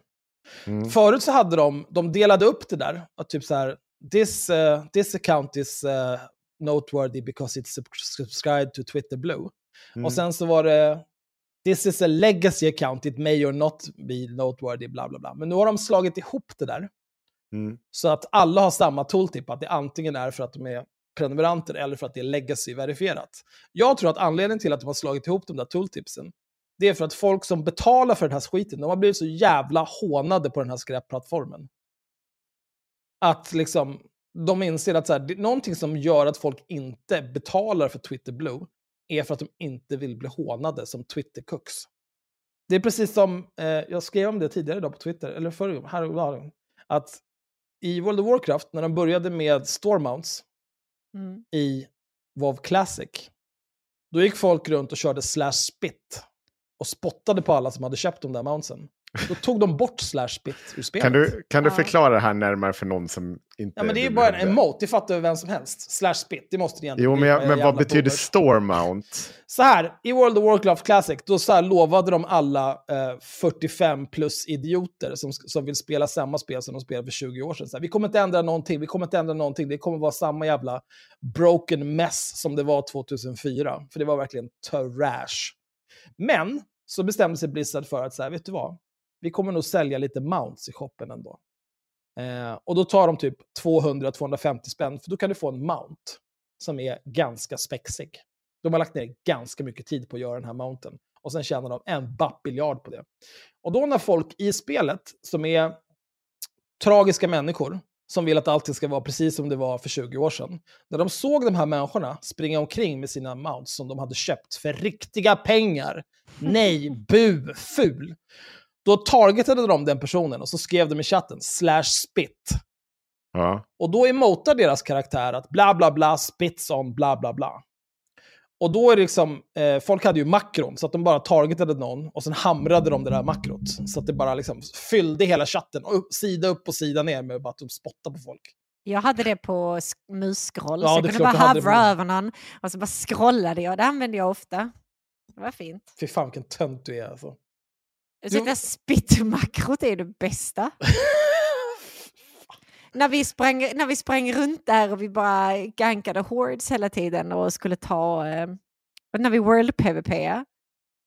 Vi hade ju alla spittmakrot då. Kom inte hit och låtsas att du inte också satt och scrollade ditt lilla finger åt helvete. Jag har aldrig haft... Jag, enda gången jag har haft ett spittmakron, det var när jag spelade... Eh, vad fan?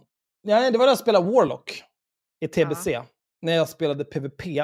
Och jag spelade Affliction. Jag bara sprang rakt in i allt. Dottade ja. alla. Då kunde jag gå ut och spitta på folk. Vad ska ni göra? Vad ska ni göra? Lifetrain. Siphon Life. Ät skit. Men det är en helt annan sak. Jag skulle aldrig spotta på någon för att de har ett stormount. Fan, jag har typ tre stycken. Men jag får mina för att jag betalar halvårsvis för Vovlol. Och det gör jag för att man får mounts. Åh, oh, gud. Nu när vi har tappat halva publiken ska vi... Ja, men det var du som ville ha en förklaring för det här. okay. Ja, vad fan är Förlåt, detta? Det var dumt av mig. Det var otroligt dumt av mig. Det, det här var mycket mer än mig. Ja, f- ja. Fortsätta. Ja.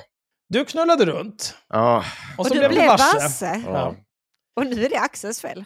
Ja, nu är det mitt fel. Ja, Helt nej, ja. Absolut. Eh, jag är böjd att hålla med. Alltså, Twitter är en jävla shitshow. Och jag fattar mm. inte varför någon frivilligt skulle vara där om de inte tjänar någonting på det. Eh, om du betalar pengar för att vara där, då tjänar du per definition inte på att vara där. Om du inte kan mm. omvandla de följare och det du får för att du betalar till pengar på någon annan plattform. Jag gissar att Twitter kommer snart börja erbjuda folk, eh, de kommer erbjuda någon typ av så här prenumerationsmodell där du mm. kan skriva inlägg bara till dina prenumeranter, så att det blir liksom som en blogg, att de har typ, de kommer bygga in Substack i Twitter. Mm. Eh, och sen så kommer de ge dig, om du är su- subscribed på Twitter Blue, så kommer de ge dig. Ryan Reynolds here from Mint Mobile. With the price of just about everything going up during inflation, we thought we'd bring our prices down. So to help us, we brought in a reverse auctioneer, which is apparently a thing. Mint Mobile Unlimited Premium Wireless. How did it get thirty, thirty, how did it get thirty, how did it get twenty, twenty, twenty, how did it get twenty, twenty, how did it get fifteen, fifteen, fifteen, fifteen, just fifteen bucks a month? Sold! Give it a try at mintmobile.com slash switch. forty-five dollars up front for three months plus taxes and fees. Promo rate for new customers for limited time. Unlimited more than forty gigabytes per month. Slows full terms at mint mobile dot com. One size fits all seems like a good idea for clothes until you try them on. Same goes for healthcare. That's why United Healthcare offers flexible, budget-friendly coverage for medical, vision, dental, and more. Learn more at U H one dot com. En gratis prenumeration i månaden på någon du vill ha. Precis som Amazon gör med Twitch Prime. Mm-hmm. Det tror jag. Det är bara... Det... Jag gör en Malcolm... och gör en förutsägelse här. Eh, Elon Musk kommer försöka bygga in en massa korkad funktionalitet i det här. I, i, i hopp om att eh, det ska få tillbaka de tjugo miljarderna i värde som han har tankat det med i ett halvår nu. Mm. Eh, och han kommer inte lyckas för att han är dum i huvudet och sämst. Han visste inte ens om att han hade köpt det. Nej, jag vet inte. Höja... Vi kanske ska dra tillbaka oss. Nej, just det. Han ska ju höja till femton dollar nu också. Det är ganska mycket för att sitta och betala för att jag ska få redigera tweets. Det har ju gått bra hittills. Bara skriva fan, kuken. Så bara skriva ja, om det. Men det är ju de som kommer vara intresserade. Alltså någon ja. som... Eh, jag gissar att de som skriver liksom så här, nu finns ju möjligheten att göra trådar. Ja. Så att du skriver eh, ett inlägg och sen klickar du plus och så skriver du nästa. Så där. Jag gissar att det finns någon typ av app någonstans du kan använda. För att skriva alltihopa och sen dela den upp det på så många tweets det ska vara och sen liksom rättstavning och allt sånt. Om du nu är intresserad av det. Men, men varför? Och, men, och, enda gången det kommer vara värt någonting är ju om du har skrivit någonting skitlångt. Eh, och det har börjat få traction redan. Och spridning. Då kanske du vill redigera om du har skrivit något fel där. Men då får du ju alltså, stava rätt från början bara om du ska göra den typen av text. Eller publicera dem i ett medium som inte är efterblivet. Där du kan redigera vad du har postat tjugo tjugotre. Vad fan händer? Mm. Ja. Men också Elon har ju också försökt pumpa Dogecoin igen. Ja. Det låg på... Du kunde få Dogecoin för sju och en halv cent. För typ ett dygn sedan. Sen bytte Elon ut den blå fågeln. Som man klickar på för att komma till Twitters första sida. Mot den gula hunden. Och då gick Dogecoin upp från eh, en Dogecoin för typ sju cent till en Dogecoin för oj, tio cent var den som högst. Så om man till exempel har varit någon som, säg att du är någon, jag vet inte, eh, du kanske är någon typ av tech-miljardär som har hållit på och pump and dumpa Dogecoin förut. Jag vet inte, du kanske sitter, man kan tänka så här, ja ah, okej. Okay. Du kan tjäna två och en halv cent här. Det låter inte som jättemycket. Men tänk att du har... Du kanske har kvar en massa Dogecoin från när de kostade ingenting. Du kanske har hundratusen Dogecoin. Det är en del pengar. Du kanske har en miljon Dogecoin. Du kanske har en miljard Dogecoin. Ja, jag vet inte. Vad skulle Elon Musk tjäna på att göra detta? Jag vet inte. It's just memes, bro. Ja. Men.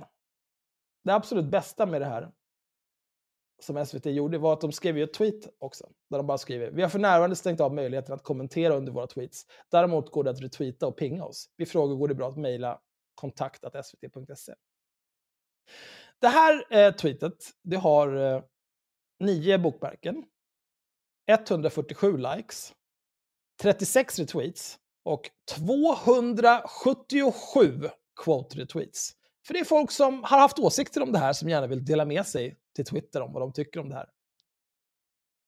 Vi har till exempel eh, den moderata riksdagsledamoten Lars Bäckman. Ja, så, såklart. Självklart. Varför ska medborgarna som finansierar er verksamhet via skattsedeln kunna kommentera och reagera på era nyheter? Men ni var inte först. Miljöpartiet har redan gjort likadant på sitt konto. Alltså, mm. att han sitter i riksdagen, det är så himla, himla ledsamt. Eh, sen har vi lite andra som är helt normala här. Apus skriver helt i D D R-tv-anda. Mm. Spanaren. Tyvärr måste jag avfölja er och ta in mina nyheter från andra källor. Det blir inte trovärdigt det ni gör. Spanaren här, vi ska se. Mm, fan, är det här ett riktigt konto? Det fanns från tjugohundrasexton. Flera följare, helt otroligt. Jag, hade, jag, jag tänkte hundra procent, det här är ett konto startat i förrgår med tre följare. Mm. Men tyvärr, det finns riktiga människor som håller på på det här viset. G-strand, trovärdighetsförstörande. Någon Anna arton fyrtionio, Väsby, Santa Barbara, bla bla bla bla bla. S V T är inte längre public service. Hur många gånger har jag pingat er utan att få svar? Detta är ett hån mot att skattebetalare. Vi betalar era löner och ni stoppar oss från att ifrågasätta. Ren kommunismen. S V T måste få en ny ledning. Omgående. Ren kommunismen. Lite arga folk blir. Paolo Roberto. Sluta. S V T är enormt viktig för demokratin och det demokratiska samtalet. Det vill säga, ni håller käften så vi i lugn och ro får berätta hur det ligger till. Men, men... Va? Problemet med de här människorna, alla de här människorna, det fortsätter ju, ja, mm. Men det är bra att det tar, vi tar, håll, ja, fortsätt. Men, men alltså, det, förlåt, jag ska bara haka i på Paolo Roberto. Ja. Mm. Eh, men det de här människorna menar, det är ju så här, de tror att yttrandefrihet är att alla måste lyssna på deras åsikter hela ja. tiden. Ja. Deras åsikter måste höras hela tiden. Och helst inte bli ifrågasatt. För man vet ju liksom, eh, man vet ju hur den här typen av högerspöken själva blir. Om man liksom säger så här, du har fel, kan du styrka det här? Hur vet du det? Då är det ju bara gnäll, gnäll, gnäll, gnäll, gnäll. För att allt de har är ju olika typer av känsloargument. Som Jan Karlsson här. Så den tvångsfinansierade propagandakanalen vill inte låta de som tvingas betala för propagandan säga sin åsikt. Känns lite Nordkorea. Jan, min bror i Kristus, du har bokstavligen just sagt din åsikt. Det kopplat går, till det här uttalandet ja. från S V T. Bokstavligen. Alltså, du är så jävla dum. Jävla dum. Ja, men jag, jag vet inte vad jag ska säga. De här människorna, jag hatar de, verkligen de här människorna. För det är så jävla oseriöst att sitta och grina om demokratins död och yttrandefrihet, det är förstörd och bla bla bla. Så här. Jag, vill, jag vill på riktigt skicka de här människorna i ett gulag. Och så vill jag så här, vet du vad? Nu är du här. Och så hackar du sten. Eh, om du tjafsar emot, då får du spö. Om du pratar med någon annan om någonting här, då får du spö. Ser det ut som att du liksom sitter och tänker tankar om att det här stället inte borde finnas, då får du spö. Om jag inte gillar hur du har på dig trasorna vi har givit dig för att skydda dig mot väder och vind, då får du spö. Producerar du inte tillräckligt mycket grus varje dag, då får du spö. Jag vill att de här människorna ska få uppleva en vecka av det. Och sen så kan de få komma tillbaka till Twitter och så här. Jag kan inte skriva direkt till det här Twitterkontot vad jag tycker om att de skrev. Det här är precis som i Nordkorea. Ta dig på riktigt samman. Det här går inte. För det, ja, någonting måste göras. För att, alltså folk, uh-huh. Jag hoppas ryssen invaderas så att vi får ordning på det här. Vi behöver ett krig i det här landet för de är fan fredsskadade. Men kopplat till det här då, Paolo mm. Roberto, han har ju också haft, varit ute och uttalat sig nu. Eh, och han säger eh, att han ångrar intervjun med Strömstedt. Kommer Va, ni varför ihåg den här det? Intervjun? Ja, ja men det, det ska vi, vi ska läsa här vad han säger om det. Ångrar han att han inte tog om det där? app, app, app, app, app. Ja, precis. Paolo Roberto ångrar att han lät sig intervjuas av T V fyra-profilen Jenny Strömstedt efter sexköpet. Det säger han i podden T V-fabriken med Fredrik Rahlstrand. Jag har ingen aning om det. Jag borde förstått bättre än att låta henne göra det, säger han. Paolo Roberto, femtiofyra, ställde upp på en intervju i T V fyra efter att han tjugo tjugo greps för misstänkt sexköp. Jag tycker det var fult. Jag var sårbar och trött, säger han i podcasten T V-fabriken med Fredrik Rahlstrand. Han menar att han... Men, men alltså, när han... vi, jo, det här nej, ligger men, bakom Patreon ja, någonstans, eller hur? Ja, ja, men ja. Jag har ju min recollection av hur det här gick ja. till den här kvällen. Jag kan ju ha ja. fel här. Som jag minns det. Ja. Paolo ja. är i någon typ av lägenhetsbordell. Ja. Du säger kväll, men du menar tre på eftermiddagen. Var det tre på eftermiddagen? Det var tre på eftermiddagen. Jag får mig att det var väldigt tidigt, ja. Det var inte så jävla sent. Men fan. Men, ja. ja, i och för sig. Jag vet ja. inte. Det kanske är vanligare att man gör det på eftermiddagen. På väg hem från jobbet. Man har tagit halvdag. Nu ska kuken få sitt, sen är det hem. Eller? Jag vet inte. Sen jag... hem och koka pasta. Jag känner, jag känner bara liksom så här, det känns som någonting som sker liksom så här, man håller på skumraskar på kvällen och smyger i olika hörn. Ja, nej men jag har för, jag, alltså, nej, men nu vill jag inte säga så här jätte, hundra procent att det var tre på eftermiddagen, men det var så här löjligt tidigt. Det var liksom inte så här två på natten som man kanske tänker sig att det ska hända efter en fylla, bla bla bla bla bla, utan nej. Det var liksom, ja. Det här var planerat. Ja, ja. Ja, men eh, Paolo han har varit i någon typ av lägenhetsbordell och han har legat med någon typ av kvinna som han enligt egen utsag och menade kanske inte ville vara där.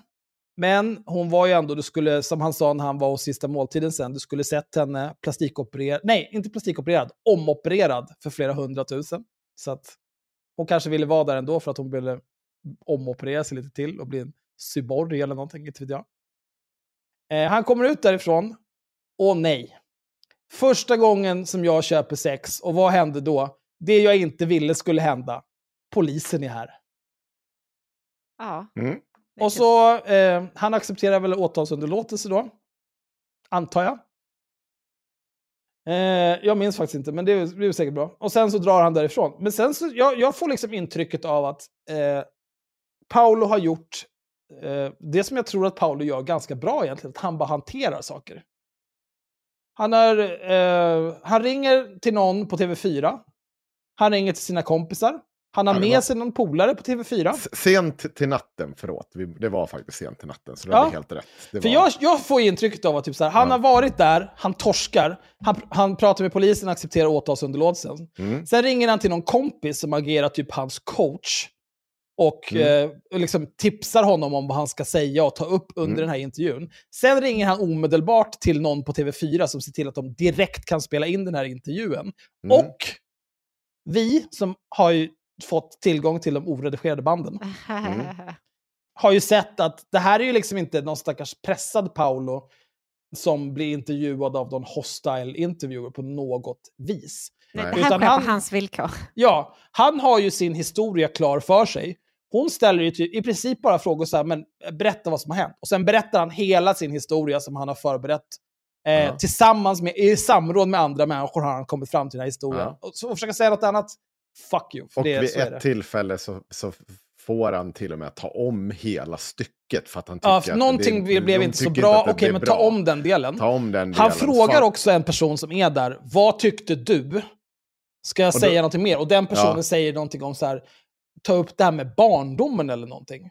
Ja, det, det, det går att lyssna bakom Patreon. Och det, ja. det är så jävla sjukt för man ser också hur han så här, går från att så här, sitta där som en ledsen hund till att titta så här, ah, men hur ska vi ta det här? Hur ska vi göra det här? Som, som är liksom, det är en regisserad händelse. Och det är så jävla störande att det är liksom så här, att han nu sitter och säger att ah, jag är missnöjd, det var sårbar, det var synd om mig. Vet, vet du varför han, vet varför han gör det, tror jag? Äh, varför han gör det nu? Nej, men ja, nu för han... Han, han vill tvätta bort den sista delen av det där. Hur menar du då? För att han... Han har ju aldrig velat ta ansvar för det här. Nej. Eh, utan han har ju bara sagt typ så här... Ja, jag, jag gjorde det här. Det var fel. Det var dåligt. Det var första gången. Jag ångrar mig som fan. Det här är det lägsta. Det är det sämsta en människa kan göra. Det är vidrigt. Mm. Bla, bla, bla, bla, bla. Och sen har han ju omedelbart så här... Nu är det bra. Mm. Nu pratar vi inte mer om det här dumma. Och sen mm. har han bara ignorerat alla som har tagit upp det. Mm. Eh, och bara kört på med liksom, sina olika bolag och sina aktiviteter som han har. Mm. Jag tror att det han håller på med nu, jag, jag tror att det kan bli en eh, politisk karriär av det här. Mm. För dels... Han alltså, var ju han, med i Medborgerlig Han är med i Medborgerlig Samling. Så det, är ju inte, det kommer inte bli en raketkarriär. Nej. Men det är väl å andra sidan det enda partiet som är intresserade av att ha med honom. Mm. Eh, och då tror jag att man kanske jag tror att det kan finnas en, någon typ av nytta för dem med att liksom göra sig lite ovänner med etablerad media på det viset. Så här, allting är så förljuget, bla bla bla. För det är ju det är inte så att han är Paolo Roberto är ovän med Chang Frick eh, och det finns ju kopplingar via nyheter idag ny, eller via vad heter skiten? Medborgerlig Samling, deras partiledare i landsstadie äger ju nyheter idag. Mm. Så liksom hela den där grejen. Men, men du tror väl något annat?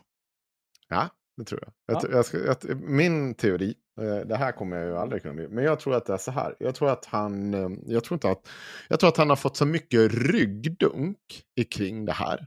Och att det inte är ett problem och, och liksom varit med i, i Medborgerlig Samling där det här inte längre är ett problem, att det här är, det ska inte ens vara ett brott. Att han ångrar att han gick ut och sa att det här var fel. Jag tror att det är det han går emot nu. Det är det han vill tvätta bort. För han har ju liksom, nu, nu, har, ju, nu har han gått ut och sagt hur mycket han har ångrat, hur mycket fel det här, hur förbannat skit allting var. Och sen har han sett i massa jävla intervjuer efter det. Och haft en massa andra jävla åsikter. Och liksom närma sig det här. Ja, men det är inget fel med ditt sexköp. Och det är det jag tror som stör honom. Att det är det han har blivit nämnd. Att det är den här intervjun som syns. Han hade, jag tror att om han hade fått gjort om det där idag. Då hade han bara betett sig som att. Nej, men det här borde vara okej. Det är vad jag tror. Alltså. Mm. Jag kan vara med på den faktiskt. Alltså jag vill va, minnas va, va, att han ganska nyligen, eller men han har sagt att så här, även om Medborgerlig Samling eh, inte stödjer sexköpslagen så gör han det. Ja, jag, jag tror inte att det är så länge. Jag tror att han har fått för mycket, i hans krets så är inte det här ett problem längre. Och då blir det ett problem snarare att han gick ut så hårt med att det är ett problem. Det är vad jag tror. Alltså det enklaste för honom är ju bara släpp det. Ja, sluta jo. prata om det. Så är det. Det har du rätt i. Men, Men inte... jag utlovade en till sak här tidigare. Ni ville höra, jag pratade om Jan Guillou. Uh-huh. Han var ju med i morgonpasset i morse. Här är en annan gubbe som kan vara. Och så här är det. I det här stycket de, så vill de prata lite. Ni vet att Jan Guillou har ju blivit blåst på typ sextio tusen för viner. Nej, det visste jag inte. Ni, nej, just det, för att du är normal. Ja, mm. visst, tack. Mm. Axel, visste du någonting om det här? Uh, nej, det kan jag inte påstå. Uh, Men de har intervjuat honom om det. Det var bra. Mm. Så, Eller? Nu ska du få höra. Eh, och dricka kaffe ur glas, väldigt klädsamt. Eh, tycker jag i alla fall personligen. Det är ingen behöver hålla med mig om det. Jag har en fråga dock, apropå eh, liksom att bli äldre. Jag vill inte vara ofin på något sätt, Jan. Eh, det vill jag vara tydlig med. Men jag vet, alltså så här, när jag tänker på dig så tänker jag på oerhört kritisk blick. En granskare in i märgen. Här litas inte på någon. Här är inte någon som är medgörlig. Här, är det inte, här tar vi inte liksom det första bästa och så jaha, ja, ja, det blir säkert bra. Utan här granskas och ställs kriti, kri, med kritisk blick skrider du genom livet och har gjort så med svenska folket. Och ändå så har du då blivit utsatt för ett bedrägeri och pröjsat sextio tusen för vin som du aldrig fick. Vad är helskotta? Ja, nej, det där är inte samma bedrägeri som ni tror. Alltså de här som, som ringer till gamla människor, ja. Alltså harkelmänniskor i min ålder och, och ber, ber att få ut bankkontonummer och sånt där. Ja. Därför att det är väldigt viktigt och det är väldigt bråttom att få ut ett bankkontonummer just nu för att det är någon som springer runt och köper på ditt kort. Nej, nej, det här var en, en, en gentleman, det finns bedragare där också.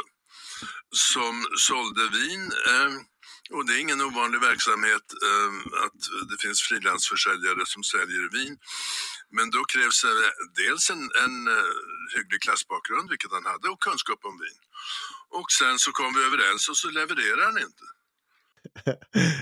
nej, men, nej men det var inte så, jag är inte som alla andra. Han var ju gentleman som... blåsning. En hygglig klassbakgrund. Ja. Inte Jan Guillou kommunist? Eh, jo, det säger han också i det här. Men han, han är ju född in i pengar och har tjänat en jävla massa pengar. Så nu, ja, ja men fan annars beställer vin för sextio tusen. Jo, men att han har mycket pengar, det är ju en sak. Det kan ja. man ju ha. Men man behöver ju liksom inte så här... De enda som kan någonting om fina viner. Ja. Här laxmackor. Det låter så jävla äckligt. Ja, men du ska få... Vänta, vi fortsätter. Hej, ge mig ditt liksom, bank-I D. Nej. Så känner man väl sig dum, eller? Uh, nej, inte farligt. Nej, nej inte, inte farligt. farligt. Uh, mm. han, han kunde sin sak. Uh, han eh, kunde föra sig muntligt eh, på ett övertygande sätt. En skicklig yrkesman på det sättet. Eh, han skulle ha passat på Östermalm, så att säga. A gentleman's thief. Ja, och, och eh, sen så levererade han inte det han lovade. Och ja. Vad jag, Varför betalade du innan för du fick produkten? Därför att jag hörde ju att det var en gentleman. Jaha, ja, ja. som, som, som, Men du skriver, som... väl ändå, du skriver väl ändå på skrivmaskin? Ja. Det här, det, alltså, är du mottaglig för, eh, skulle du kunna eh, gå på ett bedrägeri, tror du? Nej, det tror jag inte. Inte de där eh, som nu omsätter lika mycket som knarket. Nej. Eh, lura äldre människor på deras bank-I D och sånt där. Det, mm. det, det kan jag faktiskt inte tänka mig att det skulle gå. Upp till bevis! Så jävla dum! Det är så, så här, du har just blivit blåst på sextio tusen. Och så sitter du och hånar någon som har liksom blivit avlurad bank-I D. Förmodligen förlorar ett par tusenlappar. Och så sitter du där och skrockar. Där. Jag skulle aldrig. Äh, är du... ja. Skulle du kunna gå på ett bedrägeri, tror du? Nej, nej, nej. nej. Aha, nej. Vad var det som hände precis då, Jan? Nej, ja, nej, precis. För, för att jag, tänker, jag tänker ju så här. Att jag brukar också tänka mycket om det här med bedrägerier. Hur fan kunde du gå på det här? Men det är väl klart att när rätt typ av bedrägeri kommer. Ja. När rätt grejer läggs fram. När rätt skicklighetsnivå uppnås. Det är väl klart att man kan... Det är väl ingen som tänker att så här, jag är en person som skulle gå på ett bedrägeri. Nej. Förrän man blir bedragen. Jag fattar inte... Ja, men han, han kunde ju så mycket. Om viner. Ja, jo. Han hade förberett sig. Han hade förberett sig, ja. ja. Jag kan ju också påminna om den här dokumentären om han, typ den här vinförsäljaren som satt och bot, but, butteli, bottelivade om flaskor och gjorde dem så här svingamla och lurade hela vinvärlden. Det är den mest magiska dokumentär jag har sett. Inte för att så här, den är så jävla välfilmad, utan det är för att det visar på att hur mycket hål i huvudet är på de här människorna som springer efter de här vinerna. Och hur förledda det är, alltså hur det faktiskt inte finns det här tydliga sanningen i att här köper jag ett vin för en miljon kronor. Att den kostar därefter. Eller smakar därefter. Nej. Men det gör den inte. Det är bara horseshit där. Nej, men det är också... Eh, alltså det känns som att man måste ju ha... Antingen så har man oändligt med pengar. Då spelar det ingen roll. Eller så liksom har du väldigt, väldigt mycket pengar och har en otrolig kunskap om vin och vet precis vad för typ av vin du är ute efter, ja, för att det ska vara värt den typen av pengar. Ja, men så, så kan det ju vara. Men då ska man ju inte sitta så här och gagga som att man inte kan bli bedragen. Du har ju pungat ut sextio tusen innan du fick varan.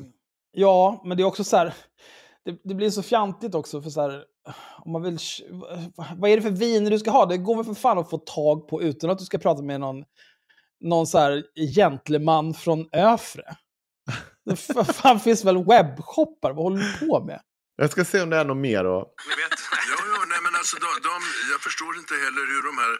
Det är ju samma gäng som håller på och skjuter varandra som också bedriver de här telefon... Eh, skojerierna. Och fan det innebär det? Att så fort de öppnar munnen så är de ju avslöjade på sig, i sitt språk.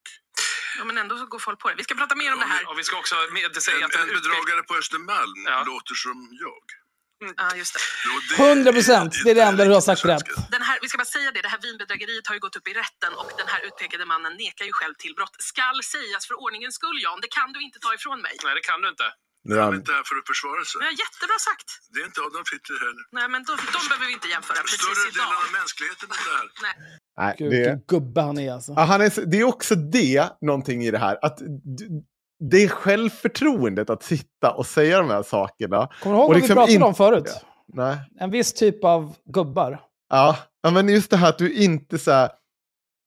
Jag vill uppnå det självförtroendet också. På något sätt. Jag vill jättegärna vara en... sextio-plus-årig man. Alltså, det, jag hade älskat att vara men, det. Men du måste, det räcker inte att vara sextio-plus-årig man. Du måste också helt sakna självinsikt. Jag sa ju precis, jag vill vara en sextio-plus-man. Inte alla sextio-plus-män. Snälla. Mm. Nej. Nej. Jag vet inte, jag, jag är med. Ringer du med ett par år, Axel, så ser vi det där. Har du, har du träffat en sextio-plus-man någon gång? Ja. Fan, fan. Träffa Jonas Holén. Du satt ju... Han är inte sextio-plus än faktiskt. Nej, äh, förlåt då. sextio plus. Nej, jag tror att han är född eh, femtioåtta. sextio strax plus också. Ja. Eller vad fan, hur gammal är man då? Då är han ju sextiofem. Ja, det... det är han inte. Nej. Men okej, okay. men, men det är också det, det, den här typen av bortkoppling från verkligheten är ju... Jan Guillou är ju speciell. Han är ju liksom inte en normal person. Jo, men hur kan vi fortfarande... Än en gång, det var, min poäng här var ju från första början. Hur kan vi inte bara behandla honom som det här lokala fyllot som står och skriker? Men tycker du inte att saker? Det är det de gör här i den här intervjun? Att det är typ lite, så här, men, hur... men, men han är ju också med i Sveriges största morgonprogram. Han är inte... Jo, men det är ju ja. för att han är en känd person liksom, ja. och har varit så i liksom femtio års tid. Jo. Men han är ju inte med för att han är bara för att han är en känd person. Han är ju en, han är också med, han är med för att han har done goofed.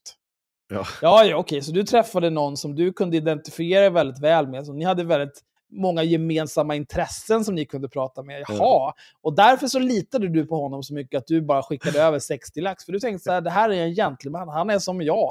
Vi har samma bakgrund och har samma intressen. Det, ja, okej. Okay. Det är nog, du är nog det första offret för bedrägeri som har känt så, jävla idiot.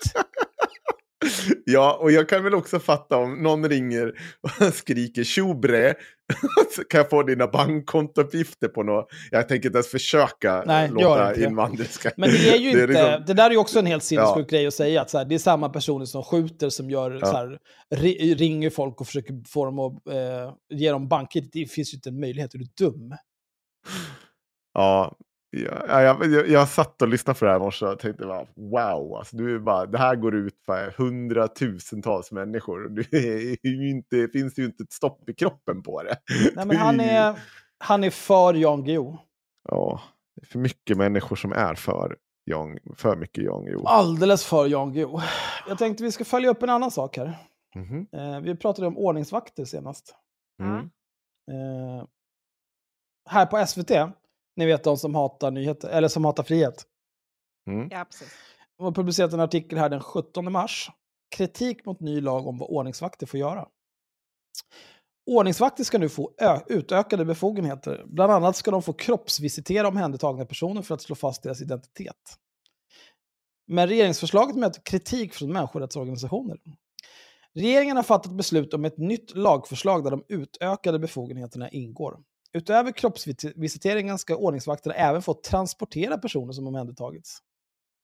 Eh, om vi transporterar, då gissar jag att det, det pratar om eh, annan transport än från eh, väntrummet på Östra, vad fan var det, Östra station till Kanske. någon typ av servicerum där de får eh, metallstavar upp i röven. Ja, utan de ska förmodligen få för, transportera dem med bil ja. till någon typ av häkte eller sjukhus eller liknande. Uh, nu får vi en modern reglering av ordningsvakterna som både gör det möjligt att använda dem till fler syften och på större geografiska ytor, och de kan de spela en större roll för att inte minst hjälpa polisen, säger justitieminister Gunnar Strömmer. Gunnar Strömmer som uh, har gett olika typer av tips om hur man kan kringgå lagstiftningen om hur man kan donera pengar till partier. Men det är ingen stor grej, det är klart du ska vara justitieminister, det är jättebra. Den nya lagen ska göra det lättare att sätta in vakterna på fler platser än idag, vilket flera kommuner efterfrågat enligt justitieministern. Lagförslaget var ute på remiss tjugohundratjugoett och kritiserades av bland andra människorättsorganisationerna Amnesty International och Civil Rights Defenders. Ordningsvakter har en väldigt kort utbildning som är långt ifrån tillräcklig för att kunna göra det här uppdraget på ett rättssäkert sätt, säger Johan Stauffer, John Stauffer, chefsjurist på Civil Rights Defenders. Enligt organisationen riskerar de utökade möjligheterna att visitera personer för att fastställa deras identitet att leda till fler fall av rasprofilering. Alltså att Va? man vidtar en sån här... Vad menar du? Varför skulle du... Det fattar jag inte. Varför, Varför skulle du göra det? Vad menar du? Varför, men om att du får visitera någon. Varför skulle det leda till rasprofilering? Varför skulle du visitera folk? Ja, men det är inte... Vi behöver inte diskutera det nu. Jag förstår bara inte vad är korrelationen mellan visitation och rasprofilering. Men vad tror du? Vilka tror du de kommer visitera? Men jag antar att det inte är visitering för bara så här random visitering. Eller är det det de ska få göra? Alltså de ska få visitera personer för att fastställa deras identitet. Ja, för, för det är ju någonting... He- men vad, vad ska rasprofil... Är det... Jag begriper inte, vad, vad ska det leda till för rasprofilering?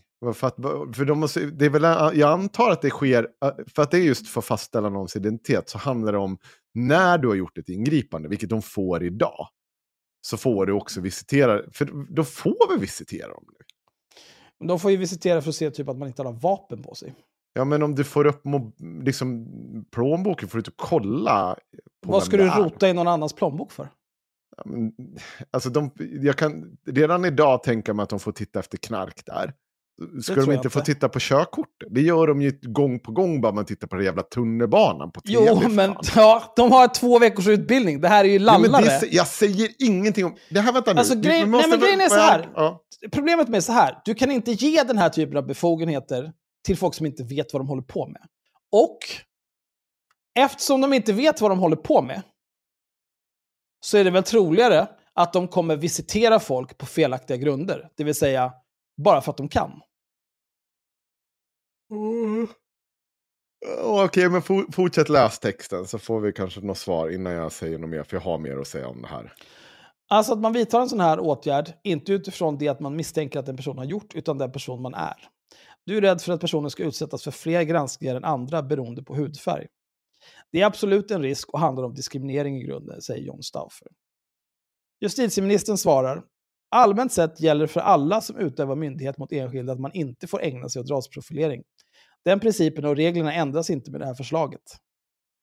Eh, enligt lagförslaget ska utbildningen för ordningsvakter gå från dagens åttio timmar till minst hundrasextio timmar.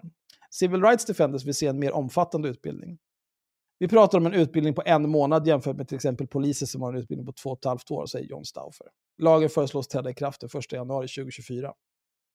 Alltså det, det handlar ju i grund och botten om att folk som inte vet vad de håller på med kan inte göra ett bra jobb. Ja, Ordningsvakt, det... Ordningsvakter vet inte vad de håller på med. Det har jag ingen, alltså, så jag har ingen problem med att en kort utbildning som kan leda till olika saker. Men jag begriper inte vad i, vad är det de gör nu mot de skulle få göra där. Jag kan f- kanske... Nej, jag faktiskt begriper inte det här. Men vi kan, för att de vi, gör vi kan säga så här, här idag. Men vi kan säga så här. Vilka ja. tror du... Eh, om du jämför poliser och ordningsvakter, vilka ja. tror du ägnar sig åt mest rasprofilering? Säkert ordningsvakter, men, men, men grejen är att den rasprofileringen sker ju redan. Varför skulle den bli mer av att jag får titta på din... För att de får utökade befogenheter, för att de får göra fler saker. Ja, men som jag förstår det... Nu, nu skulle de till exempel kunna säga så här... Eh, om, du får, om du får göra ytterligare en sak. Säg så här att de, de, de söker efter en person som har betett sig på ett visst sätt nere i tunnelbanan, och den personen såg ut att vara lite Mellanöstern. Mm. Då skulle, och då, de kanske till och med vet vad den personen heter. Då kan de gå runt och fråga alla som ser lite Mellanöstern ut. Visa lägg. Mm. För att de får be folk om legitimation. Eller bara för att de ska ta reda på vilka som är i tunnelbanan. Jag, jag... Men liksom grundproblemet här är ju inte... Det här kan leda till ökad rasprofilering. Eh, hur mycket ökad rasprofilering kan det leda till? Grundproblemet här är att folk som inte har någon som helst aning om vad de håller på med, som i dagsläget har två veckors utbildning, på förslag att de ska få minst en månads utbildning, ränner runt i ja, tunnelbanan och köpcentrum och så vidare och beter sig som apor för att de inte har någon utbildning. Ja, nej, jag, jag kan fortfarande inte säga, jag förstår inte vad det är skillnaden är. Alltså, så har man sett på de här jävla tunnelbanan och ordningsvakter-dokumentärerna, så jag uppfattar det som att de gör det redan idag. Det enda skillnaden är väl att när de väl sitter på någon... Jag vill säga att jag, jag, jag kan inte så komma ihåg att de sätter sig ner och kollar lägget på någon person. Det, det är möjligt. Men de sitter ju redan på den. De har tömt fickorna på eventuell narkotika och de kollar liksom på plånboken. Finns det någonting skit? Det har jag ju sett flera gånger. Men jag, visst, när jag inser det nu så har de ju aldrig tittat på personens identitet. Men, men skulle vi... det inte den, förlåt, nu, alltså så den ökade rasprofileringen bara kunna vara liksom att de använder det som en ursäkt? Så, ah, nu tror jag ändå att du hoppade spärrarna här, eller min kollega har sagt någonting om att jag springer runt någon, ja, någon kille som ser mest mm. Mellanöstern ut, bla bla bla. Att de använder det som någon typ av ursäkt för att kolla deras lägg och så vidare, och då också kunna Eh, jag hade alltså, k- hitta någonting annat eller hoppas på att hitta någonting annat. Jag hade köpt det, men det står exakt så här. För det här är, och det här tror jag är en ganska central. Bland annat ska de få kroppsvisitera omhändertagna personer. Och de får ju redan omhänderta personer, eller hur? Ja. Så att det, den grejen har man ju redan gjort. Där har ju redan, om, om du misstänker någon för någonting, då har det ju rasprofileringen skett där. Vad förändrar liksom att du får titta på hans jävla... Det blir ju som en bakvänd ordning. Förstår du inte hur jag tänker? Det, det, är inte, det här är ju inte... Jag håller ju med om att den här korta utbildningen och allt det här, det, det finns där. Men det blir fortfarande en bakvänd ordning, för att om du ska omhänderta någon, då har redan den profileringen skett. Vad skulle... Ge, det förändrar att du jo, men, också får ta upp och titta på hans yt- det är ju en ytterligare kränkning för personen. Det är ju som att säga så här, okej, okay, i det här fallet då är det så här att du får visitera personen för att fastställa deras identitet. Men tänk om det var, du får skjuta dem i huvudet istället. Det är ytterligare en sak som händer dig för att du har blivit rasprofilerad. Eller för att du är en oskyldig person. Eller för att du är en person som har blivit omhändertagen. Ju fler saker som händer dig, desto jobbigare är situationen för dig. Och om det då sker på grund av att du har blivit rasprofilerad, så är det negativt. Och det är ingenting som lallare med två veckors utbildning ska göra. Det är en dinosaurie, vad fin. Ja, jag ska bara se på ett. Men oavsett om det här kan leda till ökad rasprofilering eller inte, så tycker inte jag att lallare med två veckors utbildning, eller ens en månads utbildning, ska springa omkring och visitera folk och kräva dem på legitimation och hålla på och bete sig. Ska de få... Ja. Sen får man ju prata om liksom så här, omhänderta. Det är ju liksom inte... Um... Alltså ordningsvakter kan ju inte bara ta vem som helst, hur som helst. Nej, det, finns det är ju väldigt begränsade regler. Omständigheter som de faktiskt får göra någonting. Alltså, oftast så handlar det ju om att, till exempel om man tar eh, i tunnelbanan, då ja. handlar det ju om att avlägsna folk. Jag kan ju tipsa om Korbjörn Gullvalius bok Grip till varje pris, tror jag den heter. Mm. Som har, Han har en bok som heter Ordningsvakter också. Ja, eller heter den? Ja, nej, vänta. Grip jag tittar på den här. Ja, ja, förlåt. Är det ordningsvakter? Sen ordningsvakter heter den. Ja. Jag för mig att den heter Grip till varje pris. Men jag, jag inte kan tipsa om honom. Tror jag. Ja, men det kanske det är. Skit är samma vad det är. Jag, jag kan fortfarande inte se det här. Jag har svårt att se vad just den här... Det finns nog mycket jag har. Men det är för att du har hakat upp dig på rasprofileringen. Nej, det är för att jag bara inte ser vad den utögar. Vad, vad det här skulle... Jag, jag skulle väl snarare tycka att det är väl lämpligt att man får titta på vem det här är om du har ändå så omhändertag i personen. Ja. Du får ju omhänderta personen. Då får men, ju and- jag tycker jo, men de... varför ska de få det? Därför att det kan väl vara bra att gör sig liksom, ha koll på vem det är du Varf- har gripit. Så här, varför ska ordningsvakter ha utökade befogenheter? Till exempel när du anropar polisen eller st- den trygghetscentralen som de sitter och anropar. Så att vi har gripit den här personen. Då kanske du kan få Vilka har gripit en person? Det, eh, på ordningsvakterna. Att om man, ja, men det skiter jag i. Varför ska ordningsvakter ha utökade befogenheter? Nej, men jag sa ju, får jag, får jag förklara klart. Om vi säger att en ordningsvakt eh, tar en, omhändertar en person eh, som är våldsam eh, på en station, och så ska de... Eh, jag vet inte varför vad, ska vad de få göra det? Men de får ju redan göra ja, det. Men varför ska de få göra det? Ja, men det var inte vad jag frågasatte. Jag frågasatte bara, vad spelar det för roll om du kan få mer vetskap om den personen du griper? Du kan ju få vetskap om den här personen är liksom... Det kan ju vara allt ifrån att den är efterlyst, att det finns en utökad risk med den här personen. Jag säger inte... Ja, jag, jag ställer argument... frågan igen. Varför ska ordningsvakter få utökade befogenheter? Det beror på vilka befogenheter det är. Jag kan inte, det, det är ju för generellt uttalande. Okej, okay, varför ska de få kolla någons legitimation eller visitera? Ja, det har jag ju annat... svarat på. Att till exempel att det skulle ju kunna vara bra om vi ser att det är en våldsam brottsling eller någon som är på rymmen eller något sånt här som, som du kan få ytterligare information om.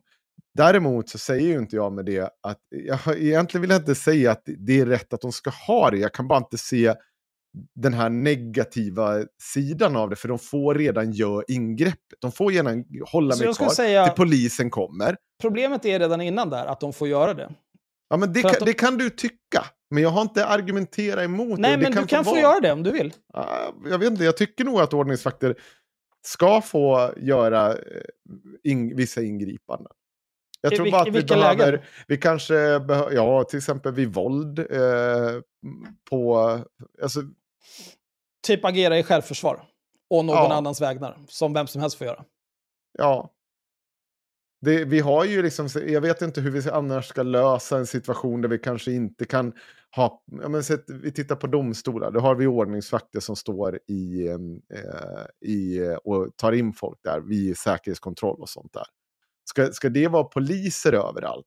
Jag kan argumentera snarare för att då borde de kanske ha mer utbildning, att jag, de borde satsa mer på det. Att eh, de är väl någon typ av så här, skyddsvakter med extra utbildning, de som är på eh, typ Södertörn och sånt där. Och sen så finns det ju ordningsvakter som i vissa lägen med viss utbildning på vissa skyddsobjekt också får ha pistol till exempel. Men då, då jag gissar att det är oändligt med utbildning som oh. ligger bakom det. Finns Men det, det jag tänker på framförallt, det är ju så här, jag tänker på ordningsvakter i tunnelbanan och runt i samhället. Om man bara ser så här, eh, ser man en ordningsvakt i ett köpcentrum, då kan jag bara känna så här, ja, det är väl bra. Mm. Men deras funktion känner jag mer är typ så här, ja men någon, har, någon unge har tappat bort sig själv. Okej, okay, men då så här, då, de som hittar den här ungen, de hittar en ordningsvakt. Här är en unge som har tappat bort sig själv. De tar med det till informationsdisken, ropar ut och så, har, så här, håller ungen glad under tiden. Så här, ett serviceyrke. Om det kommer in något fyll och står och pissar någonstans, ja, men du får följa med, här kan du inte stå och pissa. Men då har du ju omhändertagit personen redan där. Det är skillnad på att omhändertag och avvisa någon. Ja. Men... Och sen är det också skillnad på om det är så här, någon som står och pissar bara och inte, inga fler konstigheter, inte aggressiv på något sätt, utan det går Nej. liksom att resonera med personen. Eller du kanske får liksom, de brukar ju oftast hålla i ens armar. Om de är två stycken, då tar de en i vardera arm. Och mm. det är ju liksom för allas inblandade säkerhet, precis som att de frågar om de, har du något vasst på dig? Det är också för att då förbereder de sig för att dra ner någon på backen, och då vill de inte att någon ska skära sig, varken de själva eller den Tycker personen. Du att de ska få göra det? Att de ska få omhänderta någon på det viset. Ja. Eh, jag tycker... Eh, nej. Inte om det inte föreligger någon liksom, eh, omedelbart hot. Då kan de lika gärna ringa till polisen. Så kan polisen hantera det där. Det är bättre att polisen hanterar det. Men de är ju också klåpare i många lägen. Men hellre det än att någon med två veckors utbildning ska göra det. Ja, men då kan man ju också... Då kan man väl snarare argumentera för längre utbildning. Det, det hade nog jag Absolut, valt att göra. Absolut, det går jag, jag också jag, med på. Jag, jag kan bara inte se hur det här förändrar någonting. Men det är möjligtvis transporten. Jag kan tänka mig att det finns en del eh, de, som ska till...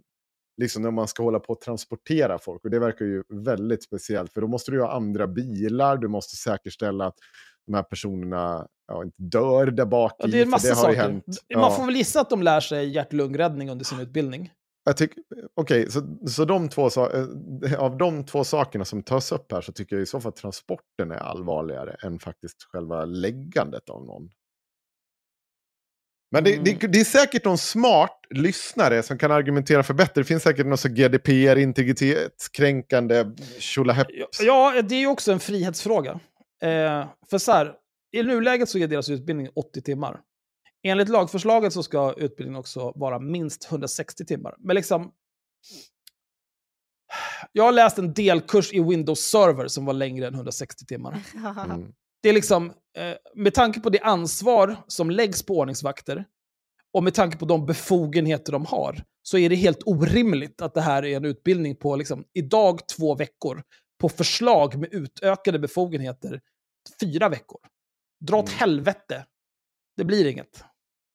Frågan är om just det utökade lagförslaget gör så mycket för själva liksom, att det skulle påverka att utbildning behöver åttio till, utan det kanske ske, skela grejen att det behövs mer utbildning. De behöver mer, jag, jag skulle gissa att de behöver nog... Vi skulle ju ta reda på det, så här, vad den här utbildningen faktiskt består av. Men du får ju tänka dig att de ska ju lära sig... Vad, vad är de uppenbara sakerna som de behöver lära sig? Eh, de behöver lära sig hur, man, hur de hanterar all sin utrustning. De har ju så här, något jävla bälte fullt av en massa skit. Det är en massa nycklar. De har väl säkert handklovar. De har ficklampa som fungerar som batong för att de har någon typ av maglite som de kan klonka folk med. De har en batong. De ska väl lära sig olika typer av grepp. Jag gissar att de har väl typ fasta situationer de tränar på. På hur de ska ta ner folk. Jag gissar att de lär sig hjärt-lungräddning. Jag gissar att de lär sig konflikthantering och hur man deeskalerar konflikter. Jag gissar att de får lära sig någon typ av så här, håll dig lugn. Jag tror inte alls man får lära allt det här, men... Nej men, men så här, det här är ju saker vi... som väldigt rimliga att de ska få lära sig som, som grund. De borde mm. också och då läsa de... en hel del om typ så här, vad de har för lagstöd. Och ja, men juridik måste de ju kunna. Och... Eh, och allt det här ska de lära sig på två veckor idag. Mm. Och nu ska de få utökade befogenheter och få göra fler saker. Då måste de ju minimum lä- lära sig juridikstödet de har, för att i så fall, om de ska få kolla legitimation och omhänderta folk och transportera folk. När får vi göra det här? Sen ska de lära sig hur de ska göra det på ett säkert sätt. Och sen så liksom får man ju också tänka, när det här då träder i kraft, hur ska de göra då?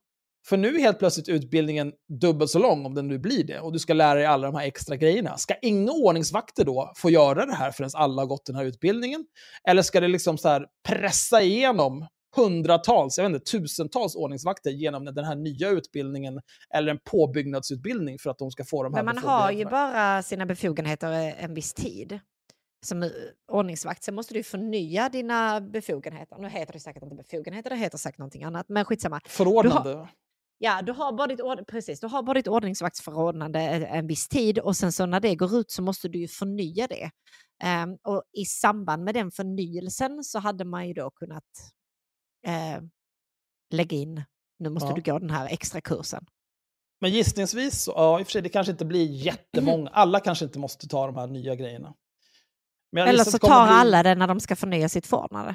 Jo, men då kommer de ju inte få använda sig av de befogenheterna innan de har gjort det.